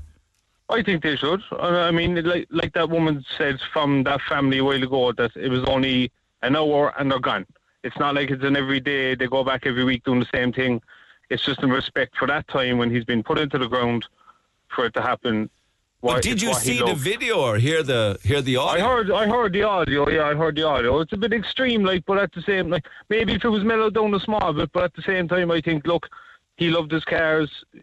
He liked to party, whatever it was. Maybe he enjoyed fireworks. Maybe he had his own kind of display thing every New Year's, and that's what it was. So where do you for. draw the line? I mean, where do you say no? You can't cross this line. Where is that line? None. I don't, well, I, I, I, I've no saying where where the line stops, like, but um, I just think in that regard, like, in even in modern music, I think if someone was into their DJ and play whatever their favorite song was, like, I set I up set up the decks at the graveside and have a ba- have a have a party. Not a full on pa- not a full on party, but play the song. I like I think that should be allowed. I think this whole. I just, I don't know. I think your woman's a bit of a snowflake herself. I'll be honest. uh, but that's my opinion, Neil. Like, Did you have a party then after the Elvis Presley rendition we, at the grave? we, we, we went to the Silver Key and we had a great time, you know, talking about his life and, you know, everything about it. So he was a, he was a chief fire officer in St. Anglesea Street. All right. And, um, my father was a firefighter as well. He's retired now as well. So you And, uh, you, you, you remember the you remember the good times while still being sorry for his loss. Yeah. Absolutely, yeah. Did you yeah. want to respond to any of that, Maureen? See what I mean? That's that's typical what I'm saying. Celebrating with the party. Is that allowed? Well, there's no harm. Once the whole funeral is over, people may go to a pub, they may have some sandwiches or something, tea and coffee and that. That's okay. Boring. It's boring. Sitting around but with funeral the sandwiches. and in the church, there is a time and a place, like I said before, and at least offer the person the dignity of a respectful funeral. I like they had uh, years ago. Yeah, no, I'm, I'm, I'm not a fan of spinning The tires The church doesn't move with anybody. The church doesn't move with the times at all. The church stays as she is. It's the people who expect the church to move. yeah. We could be and here. we could have a be, pope who expects the church to move, who I don't agree with either. we could be here all morning um, arguing back and forth as to why people don't go to mass anymore. Certainly with the carry on with way too many priests. But that's probably for another day. Don't you think, though, in your heart and soul, that singing a song like "Teddy Bear" by Elvis Presley at the side of a grave is just a beautiful thing? No, I don't Ah, actually. sure. God, There's no hope for you. Yeah, Maureen. but you're There's no hope for you, girl. You There's no hope for you I don't at look, all. Look, I don't care. Okay, as I said it to you before, it is not acceptable at the foot of the cross. It is not acceptable at Mass. No, if it was not acceptable at Christ's burial. Well, well, Elvis Presley's all that, and it is teddy bear wasn't out at a 2,000 funeral in years the ago. Catholic Church. All right. I don't I, care. I've, This I've no, I've no, I. I, I've no doubt Elvis Presley would have been played back then as well. if, if he had been around, I imagine that Jesus himself would have been a fan of Elvis Presley. Absolutely, yeah. Absolutely, yeah. Okay. All right, guys. Thanks, Maureen. What? Blasphemy again. it's not. It's not. It's not. Good call, Maureen. girl. Good call. I'm a blasphemer. Anyway, thanks, Phil. Thanks, Maureen. Back after the break. Call the Neil Prendeville Show now. 0818 104 106. Red FM. Uh, yesterday, we were chatting mad about uh, occupying children, particularly in public places, whether it's um, it could have been a bus or it might have been on a train, but certainly we were talking about pubs and restaurants and what have you.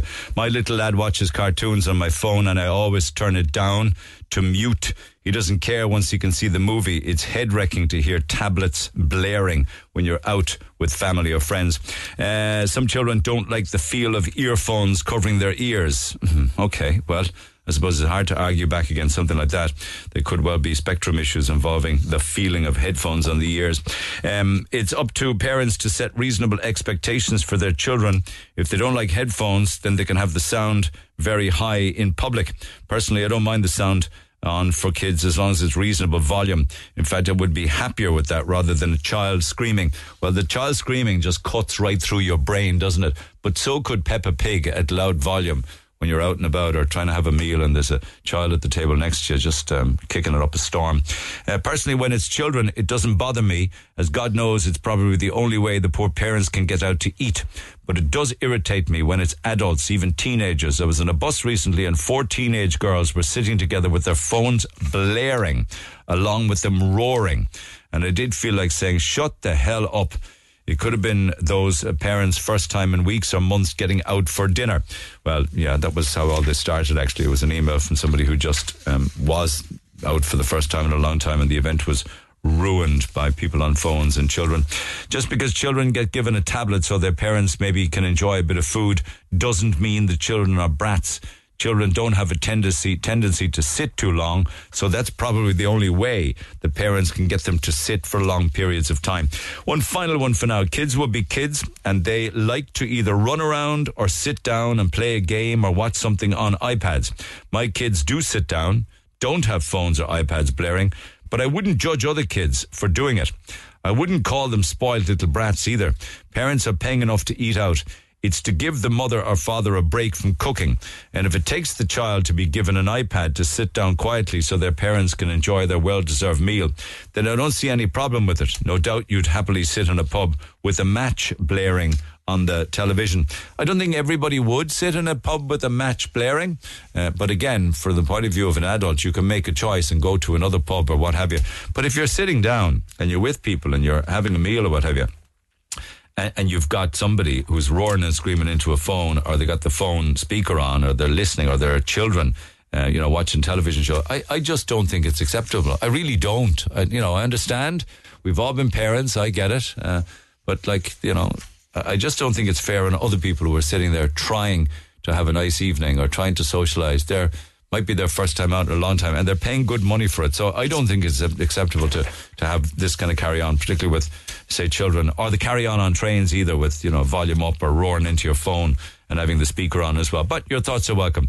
Text 086 8104 106. God knows the way things are going, how many pubs will we have le- left in the first place. And if you're noticing actually a huge change in pubs, 20, 30, 40 years ago, it would be rather unheard of. Uh, to have pubs now that have full on menus and kitchens and are serving loads of food and have a wide variety of catering. I mean, if you go back to the 80s, you know, it would have been completely out of the. Uh, uh, out of the norm when pubs even started to put in a pizza oven or doing a bit of toasted sandwiches at lunchtime or what have you. It's a completely, totally different world now. But yet, um, shocking news this morning that if you go back to 2005, we've lost nearly 2,000 pubs in 18 years. And Cork actually is right up there amongst the counties that lost the most. We are third in the league, but over 2,000 um, in uh, since 2005. Limerick had the highest loss. They lost 30% of their pubs. Roscommon lost nearly 31, 30% of their pubs. And Cork and Laois come and join third. We also have lost just under 30% of our pubs since 2005. Now, some might say, and perhaps me included to some extent, that we just had too many pubs in the first place, particularly in rural Ireland in particularly in the bigger rural towns. I wonder what um, Councillor Danny Collins, who's a um, independent councillor for Cork County Council, but also the owner of Boston's Bar and Bantry, would have to say on the subject. And he joins me by phone. Danny, good morning. Morning, Neil. Morning, I don't know where to start here. Well, I mean, firstly, that is an insane number, isn't it? Like over 2,000 public houses closed since the middle of the noughties. Yeah, look, it's, it's it's easy to see nearly what through any town and village throughout Cork County or throughout the country. And like you see pubs closed left, right, and centre. Like you know, there's villages who have been wiped out of pubs. Like they have no pubs now at all. Like um, I remember when I came to Bantry here alone myself, there was that was in 1998. There was um, 19 pubs. Um, today, today there's only seven. And like, be quite honest, we are struggling. And like, be honest, most of them are now mainly got into food. I do a small bit of food myself, only soup and sandwiches between 12 and 4. But like, um, there's a couple of pubs here in town that do no food whatsoever. And like, you know, we we we we, we grin and bear it, but like you know, we we we, we there's a winter ahead of us, and we are we are fearing it. To be quite honest. Okay. You know, we, Okay. Especially you know, because we like the budget with the VAT increase coming as well. Yeah, the VAT increase and the brewers putting it up and the huge amount of money going to the government in excise. I, I, I get all of that. It's it's not it's not cheap now anymore. Um, but if if you look at say Bantry or Clonakilties or indeed your Mallows or even Bandon for that matter or Carsavine that I know quite well, that had like 50 or 60 pubs at one stage. It's only got maybe six or seven now. Maybe there were just too many. Yeah, maybe there were too many, but like you know, we we had different bills that were brought in. You had um, the, the um, previous government who brought in the, the new drink driving bill, like which has really scared people to come out. You know, especially in rural areas. You know, that used to come out maybe for one or two drinks. They don't do this anymore. And like it's fine to ha- for this to happen maybe above the cities where you would taxi every two minutes outside your door. But w- here in we- we say West Cork, like taxis in certain villages, they're they're, they're not there like here. Yeah. And like you know, it's it's like for people to come out. If they're going to have a couple of drinks, how are they going to get home at Yeah, the end of the night? yeah, yeah. So, Um, like, you know, yeah, but d- didn't people's drinking habits change though, Danny? In the sense that I imagine there's a lot less daytime drinking now. Yes, I'll agree with you. We've got a lot of pubs um, only open now, maybe at four or five o'clock in the evening. I myself and there's a couple of other pubs I know that do open at still at half ten. But um, look, um, look, what, what I can see happening, is, especially since the pandemic, a a lot of people haven't come out since the pandemic and they're drinking at home. And like you know, there's no control drinking really at home. And I spoke to medical staff recently, and they said we are going to see the consequences of the pandemic in three to four years. This I was told this last year. Lack of In three to control with years. regards to home Lack- drinking. Yeah.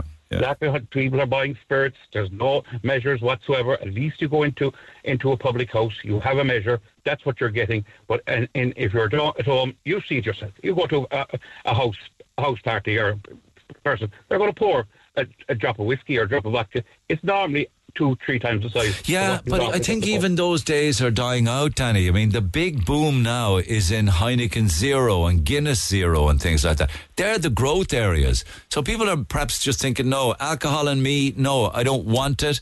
It's not. I don't want part of my lifestyle. I want a clear head. I want a, you know, I want a more energy. I want more physical fitness. You know. Yeah, that's happening too. Yes, I do agree. But like, you must also take a lot of our young crowd are leaving our shores, and you know, alone here in the Bantry area, I know of up to fifteen or sixteen young people who have lost, have left in the past year. You even heard it yesterday, last night on the of Tralee. I watched it there for a while, and one lady who was from I can't think what the country. She went off to Sydney, was it, or somewhere in Australia, because her brother told her she's a better way of life. Yeah. And that's what's happening here as well. I spoke to an elderly lady. Another thing that's happening here. So the so so the age group that you'd want to attract most, which we say twenty something or thirty something, have just legged it. They've legged it. And uh, an elderly lady rang me, a grandmother, last um, was last September, October, and she said to me, Danny, what is wrong? She says, he, uh, my two grandsons, one is leaving before Christmas and the other is leaving after Christmas. And when I asked them why are they leaving, the simple thing they said, there's no dances. And like I had to laugh when she said no dances. I knew what she meant. I knew what they meant. There's no discos. There isn't one disco in West Cork now at the moment um, for you young people to go to at nights.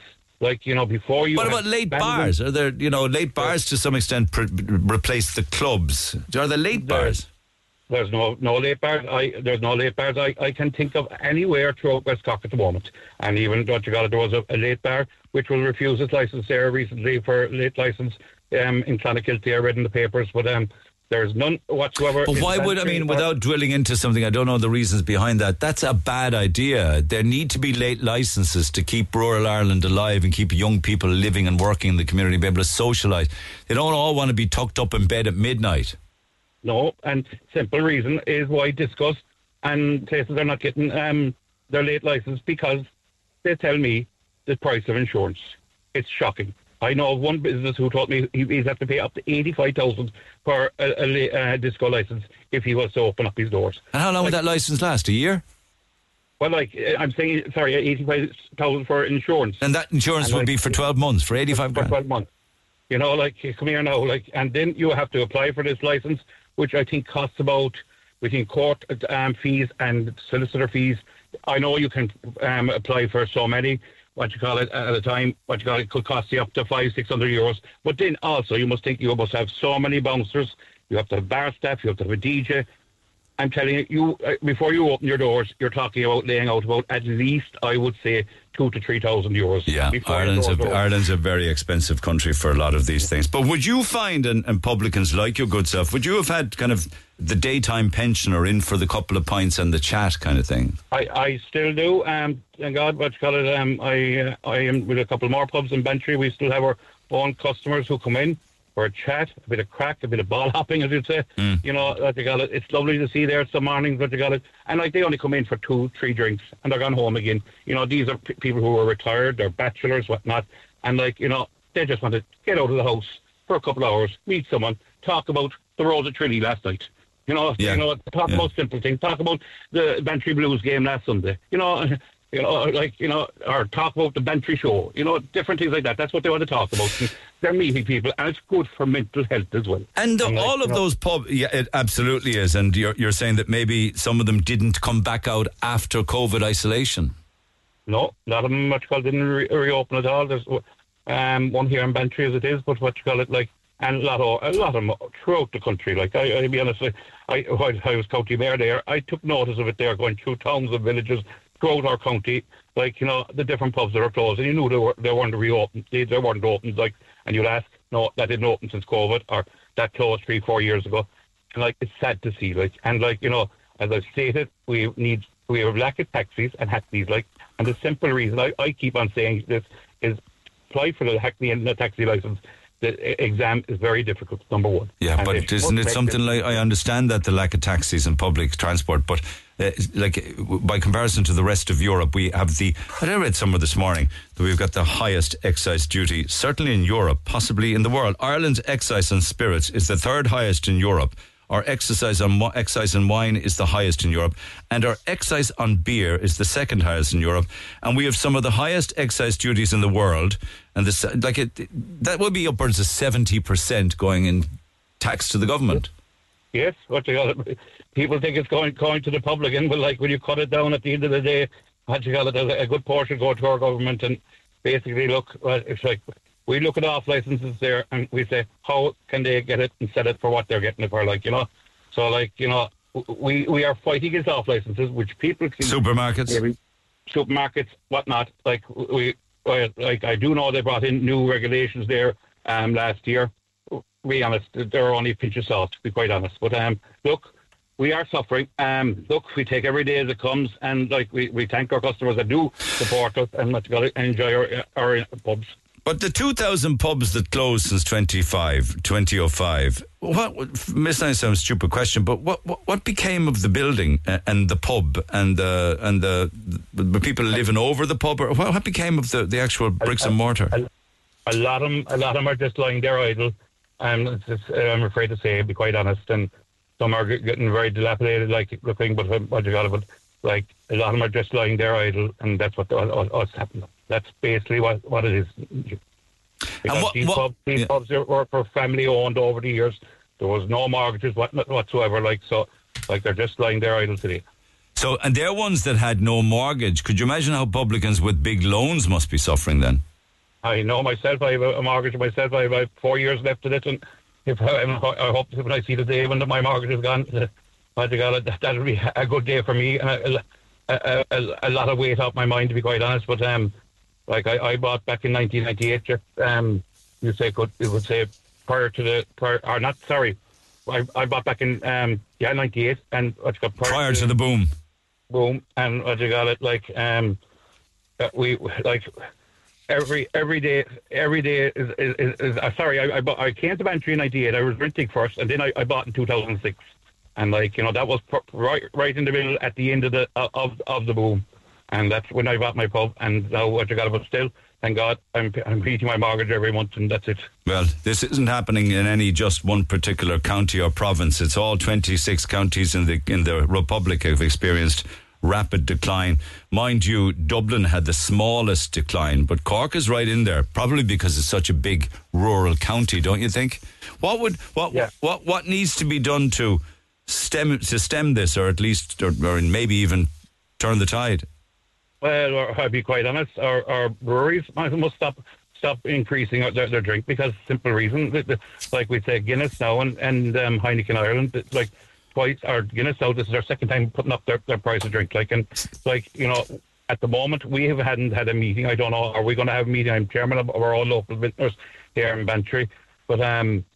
Yeah. Like My you know, we are we, we, we, we are taking we are taking the, the taking the, the the cut at the moment or, uh, at the moment. So like um, look, that's one thing. No other thing. I honestly tell you, Neil, lack of taxis in Hackney is a massive problem. And I've spoken to bed and breakfast who have people staying um, in their in their B and B's or hotels, and they say people are not coming out; they're staying in because I can't get them a taxi, Denny. I can't get them a taxi home. And is there good money to be made, say, in West Cork as a taxi driver? Well, what you call it? Uh, I, I, I, I can see like if if they work together, I could see it happening. Yes. Okay, all right, okay, a couple of good points there. Certainly with regards to the uh, the Brewers, and secondly with regards to lack of taxi. Thank you for that, Danny. Danny Collins down in Boston Bar in Bantry. Angela, good morning. Uh, yeah, there you are. There you go. You, you're aware of the figure I'm just mentioning. Since 2005, there's been just under 2,000 Irish pubs have closed their doors. It's a huge figure, isn't it? Oh, unreal, unreal. It's like um, I don't know. I actually don't know what to say anymore. Yeah. Like, um, the government are totally at fault. Why? Well, how could I say it? Um, In the, You know, in, with regards to tax and excise, is it? Because you're saying that it's not the pubs are to blame; it's the taxes. Taxes, Yeah. uh, housing, everything, Yeah, yeah. everything. Place has gone to the dogs. You also have to remember, though, that a lot of people have turned their backs on pubs because they're too expensive, and it's cheaper to buy in a Lidl or an Aldi and drink at home and have friends in. It is, but that's not good enough either. The people like to get out, you know.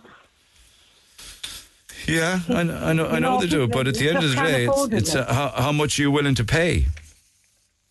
I don't go out much myself, I'll be honest, um, but I actually couldn't afford to go out now the weekend, or I, I actually don't, like, you know. Okay. I actually don't. Okay, okay. Did you also want to mention, uh, pick up on a point that Ma- Maureen was making? You were talking about lack of priests and funerals and weddings and yeah, things like she that. just annoyed me. Yeah. No. Okay, all right. Okay, appreciate that. Text 0868 104 106. The Neil Prendeville Show on Cork's Red FM. Our phone lines remain open after midday 0818 104 106.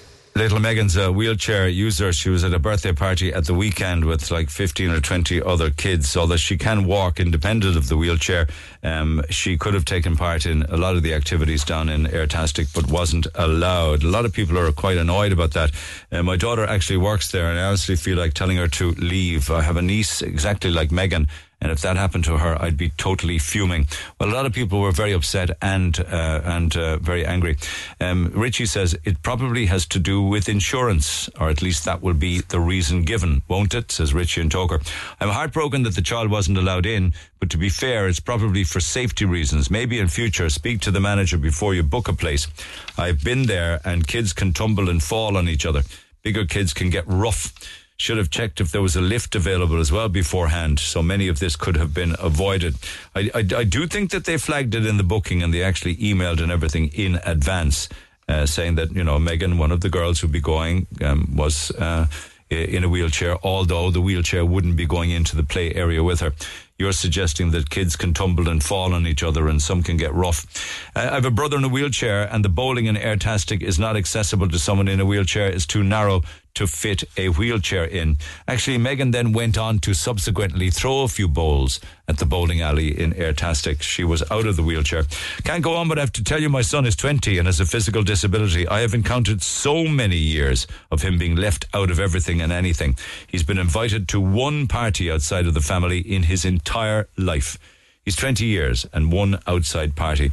We were always allowed into Monkey Maze or Chucky's years ago with him when he was small, but now you wouldn't be allowed to do that due to the claims in places like this. When he was 15, he was asked to leave a barber's due to being in a wheelchair. The barber in question was closed down and had to pay my son 2,000 euro through the workplace relations for what he did. I put up years of flight fighting for him to have a normal life. It's exhausting sometimes. Mary, thank you for that text. I would love in the coming days to have a chat with you on air if you're up for it, because I'd like to share some of your stories um, on the air. I went to Airtastic with my six year old son who has a disability. He was singled out of the large group of other children and told we could not go in. We were sent into the toddler section. The staff member was very apologetic but it's policy that no child with a disability could go into the main play area. So thank you for those. Um, undoubtedly, I'll have more some more calls on that topic as well. Frida, good morning. Morning, Neil. Uh, uh, lack of priests earlier on, we were chatting about it, which means that uh, you mightn't be able to get the last rites. You mightn't find a priest to be able to bury somebody for you. Might be problems with weddings or christenings and things like that. Uh, but yet, they don't allow women priests and they don't allow priests to be married. Your thoughts? Um, I I think priests should be allowed marry. Yeah, Catholic priests, you know. Um, but my, yeah, my text was about kind of, I suppose, the dwindling numbers in Yeah. mass. This, oh, okay. Yeah. Uh, the congregation. Okay, go ahead. Yeah. Um, that caller earlier on, Maureen, was it? Maureen. Yeah, kind of touching on her point about like that the church stay as it is and not go with the times. That's probably has a big um, that's that's probably a big reason why there's dwindling numbers going to church. You know. Give me examples, though, of where it should change. Um, I suppose modernise songs. I suppose like being played at funerals and stuff like that. That's kind of where the where she had a problem, wasn't it? That Oh, uh, no, she had a problem with everything. She says the doctrine of Yeah. the church should be as it was 2,000 years ago. So the Catholic Church, unfortunately, for its own best reasons, says you know, um, gay relationships are bad news. Divorce is, is bad news. You got to hang Yeah. in there, even if the marriage is busted or what have you. Um, you know, um, sex before marriage is bad news. Homosexuality, uh, termination of pregnancy, things like that. Yeah. Um, like funeral wise, now I've been I've attended funerals that would have more modern songs even played at the grave or even sung at the grave, and I don't see any problems with that. I've even attended funerals that have we'd say Wolfe Tone songs played on the speaker. You know. Interesting. In the graveyard? Yeah. Yeah. Yeah, yeah and even family members, I've had, um, you know, songs played on speakers or a sing song around the grave. I, thi- I think some priests are great, aren't they? But others can be quite draconian in their beliefs with regards to Stuck back in the, the, the songs that you can play during the wedding ceremony, for instance. Yeah, like it should be. There should be um, more modern songs played, and there shouldn't be a problem with it. Like you know, as the caller said, she was probably saying, "Keep it at the foot of the cross." Was that what she said? That's it. Yeah. Song wise, like so, she's probably thinking hymns and everything. You know. But they should be solemn and somber occasions. I'm suggesting that a Yeah. funeral should be also more aware of a, a celebration of somebody's life, um, and that we should be. you know, I, I would much prefer if people were kind of um, in better form. You know, I mean, okay, like it is, it is a solemn occasion in the sense you've lost a loved one and you're very upset. But but Yeah. what if they had a great life and they really enjoyed every minute of it and it was their time to go and they achieved great things and they reared a great family? Have a party. That's it, and if even especially if, if that was their wishes as well, and the um you know the revving of the cars there at the grave the Kilcully, is it? That's right. Um, I suppose if that was the deceased's hobby, cars like you know even if it was for ten minutes or something, revving the engines, like if that was his wishes, then I know you were kind of um, against that. A No, bit. I mean that's. Just, but I'm just one person. I, I- I, think that's a step too far. If you if you're Yeah. inclined to believe that it wasn't, then you know you're entitled to believe that. Yeah. You know. Um, but definitely, like modern songs and everything, shouldn't be a problem Okay. in the okay. church. And I think a lot of the you touched on it, like the the scandal with the priest. But that's that's another subject, I suppose, altogether for another day. Like hear that doesn't help, let's say, with the numbers either. You know. Well, I think if, if any organisation doesn't modernise or move with the times, I think there's a price to be paid for it, isn't there? Yeah, yeah. Um, dwindling numbers, like as you'd say. Okay, all right. Once Thanks for that. Let me Yeah. get another couple of calls on a few texts as well. Um, on pubs, Blackpool Village had 27 pubs in the 80s. It has six, perhaps seven in the noughties. I wonder what it has now. Um, I wonder if anybody could. I remember asking somebody, did that ever happen? Somebody could list all 27 pubs in Blackpool. Uh, zero zero drinks, and to a lesser extent, um, were developed to get around the advertising ban. I came across an amazing thing at the weekend. Check this out for daftness. I was in um, bloody Aldi in Carsavine. I was just buying a few things, bits and pieces before I came back up to Cork. It was Sunday morning. It was at eleven fifteen in the morning, and there was these people, tourists. Um, I know they were tourists because they had a, a big camper van outside. Subsequently, so the camper van, but they were obviously stocking up in bits and pieces. They were in a big shop, and they went up to the cashier and they says, "Can we buy? You know, the when, when does the alcohol section open?" And she said, midday, 12 o'clock. He says, yes, but we only want to go in there to buy Heineken Zero, which has no alcohol. She said, no, we can't sell that until midday either. It has no alcohol in it, but yet it is in still, it's inside in the alcohol off license section of a supermarket, which seems a bit daft, really, if there's no alcohol in it. And yet they weren't able to sell it. But uh, and I think the cashier also was just as found that rule to be just as daft as the rest of us did uh, in 2023 that you couldn't buy alcohol zero zero Heineken at quarter past 11 in the morning. It has no alcohol in it. But anyway, uh, a lot of the country pubs are idle and the licenses are being sold to the likes of your Aldis and your Lidls. Thank you, Pat. I often wondered what happened to the to the licenses, so they clearly go to supermarkets.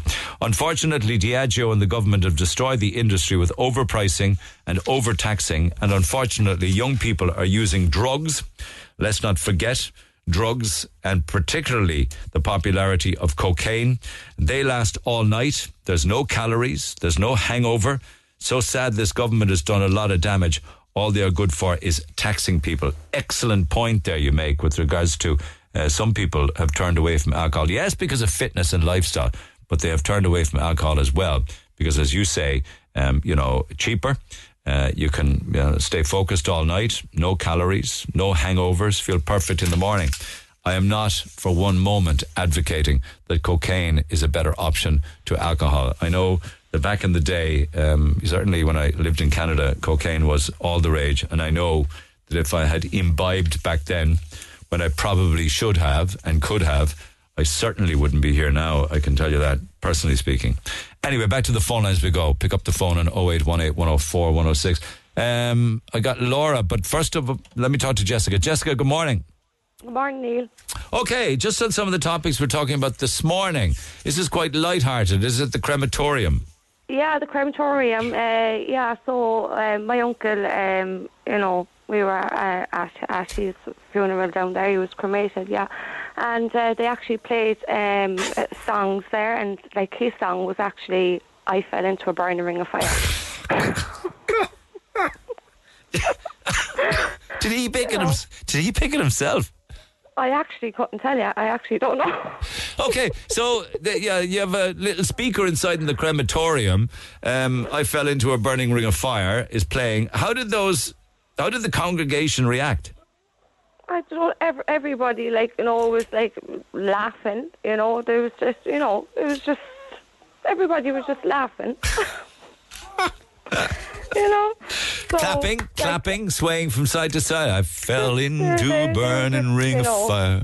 Went you know, down. tears were just you know pouring down people's faces as well. You know. Isn't that a celebration of his life, though? Yeah, so like uh, you know, they're talking like no people are talking about the graveyard and this, but like that, no, the crematorium have music playing and stuff as well. Yeah, so. this this has more to do with the the carry on rev- revving cars and burning rubber, Oh, yeah, and you I- know, it, yeah, ju- it just yeah. But you know, I'm just just no on the on know, the lighter side of it, you know. burning ring of fire at the crematorium. I love it. I It'd be love it. interesting to know where the songs are played down there. Okay, let's let me find out. Thank you for that, Jessica. That's a good tip. Have a good one. You too, take care. So let us know the type of songs that are played at the crematorium or indeed at any funeral event. Um, that's a quirky one. That's a light-hearted one, and I do thank her for it. It's nice, Neil, to see the fireman's hut coming back, but would I be right to say it would have taken about 12 to 18 months to complete a project like this? 18 months for the city council to sort out a hut? I don't know actually how long it's taken. All I know is that it's happening. Anyway, Daisy said, yes, city council said they are going to get planning permission for Noonan's Road and relocate 200 residents, knock it down, clear the site, rebuild the flats and move everybody in. And they say that that will take two years to complete. Are they having a laugh with their timeline? Says Desi. I think they probably are being over uh, overly optimistic there, but at least it's a great thing. I know we are now calling it the fireman's hut. For many years, it was the busman's shelter, but I think it was shared by both the busman in latter years and the fireman going way back to the times of uh, certainly during the burning of Cork and what have you. But if you came late to the program and were wondering what I'm talking about now, the busman's shelter has gone for years. Uh, and it was just languishing and falling apart, subject of vandalism and fires up in Fitzgerald's Park. But as we speak, work is at an advanced stage now to do it all up, to refurbish it, to bring it back to its glory days, and it will be placed outside Anglesea Street Fire Station in the next couple of months. So that's what you missed this morning. But back to the phone lines. Laura, good morning. Hi, how are you? I'm good. This could be our last call this morning. So are we back to uh, Airtastic? Were you there yesterday? Still no word I back from was. Airtastic, incidentally. Go ahead. Um, yeah, no, my son was um, attending the party, and um, just what I saw was absolutely appalling. It was like the behaviour out of the staff and everything. It No, was no, so hold on there. I, up until now, I've been just hearing for months and years of great things and great fun and great activities at Airtastic. Yeah, well, maybe that's that's probably true for children that doesn't have needs. Um, I mean, Megan was well able. She like her parents. They showed. They told her that she was well able. I mean, they they need to take the word of the parents as well. They were willing to sign up, sign a waiver and everything, and they there was just no, not a hope. She was allowed in. They let her in, watch the tutorial, which was like it was heartbreaking. She would have been very know? excited about the prospect. You were there because your son was invited to the same party. Were the other kids Yes. aware of what was going on? Um, I don't know if they were aware, but I would t- I would think that her own cousins were. um, because she's uh, she's a big part of their family. Yeah. And uh, she goes to everything with them. So I don't think we'd say the friends of the child's birthday, but the family would have been very aware of her being taken out and, you know. And you've described that in your text, that kind of behaviour, as appalling. Oh, absolutely appalling. I work with special needs, and my my own son have have needs himself, and I mean it. It's it's very sad to see that in this day and age that a child can be treated like that, especially in a public place. You know, um, by somebody that doesn't know them. But what about, and far be it from me for being responding on behalf of Airtastic, but what about the fact that you have all different children of all different sizes uh, and strength, and that Megan could have been hurt in there? Well, no, seeing um, it was actually very quiet there, and the part where that she was going to be going, there was nobody in that part of Airtastic. And uh, from what what I what I heard about Megan, that she there's actually more vulnerable children that was at the party than her. She was she's well able, you know.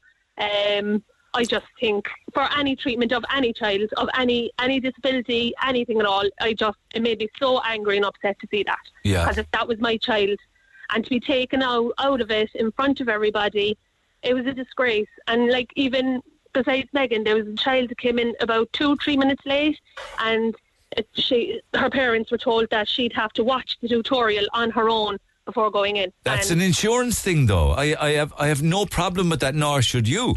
If anything happened to that child and they sued, uh, or they got injured, or what have you, and it was found that Airtastic hadn't shown the child the insurance tutorial, there'd be big problems. You have to yeah, follow well, the yeah, rules. that's that's insurance. You have to that's follow the rules. fine, and that parent was fine about that and grand. But like with with um.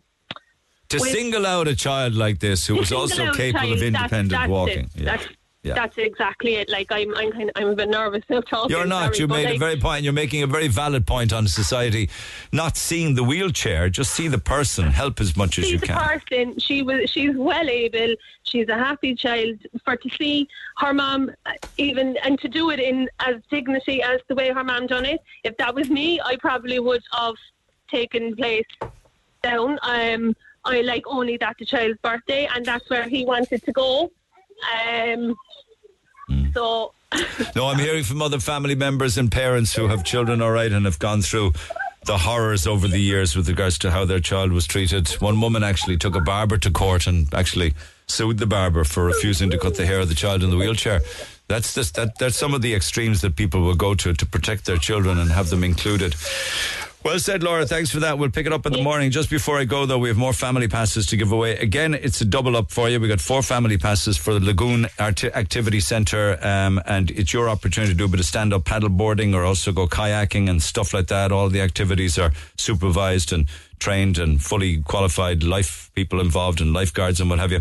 So we got four family passes for that, and also for one of the jewels in the Cork Crown, Spike Island. If you haven't been, you'll be taking a trip back in time over 1,300 years of Irish history. This includes the ferry, the return ferry journey across Cork Harbour. Then you'll get the uh, guided tour on arrival at Spike by one of their storytellers, and then the self-guide uh, guided tour. You've got time to go on your own and enjoy the fortress and the prison and the museums, the exhibitions. These are authentic. These aren't built. There's no- nothing Disney now about Spike. This is the real McCoy. Centuries old prisons and fortresses and island homes and the monastery. It's just wonderful if you haven't built been. And and it was put to so many different uses over the 1300 years from a monastic settlement way back along in the 6th and 7th century uh, right up to modern day history, where now it has been turned into one of the greatest um, tourist achievements that we have in the country. So, four passes for Spike, four passes for the Lagoon Activity Centre. Your opportunity now is only a phone call away. So, get dialing on 0818 104 106. Lines will stay open. You can text 0868 104 106. Have a good day, and I'll see you tomorrow. For more Red FM podcasts, go to redfm.ie forward slash podcasts.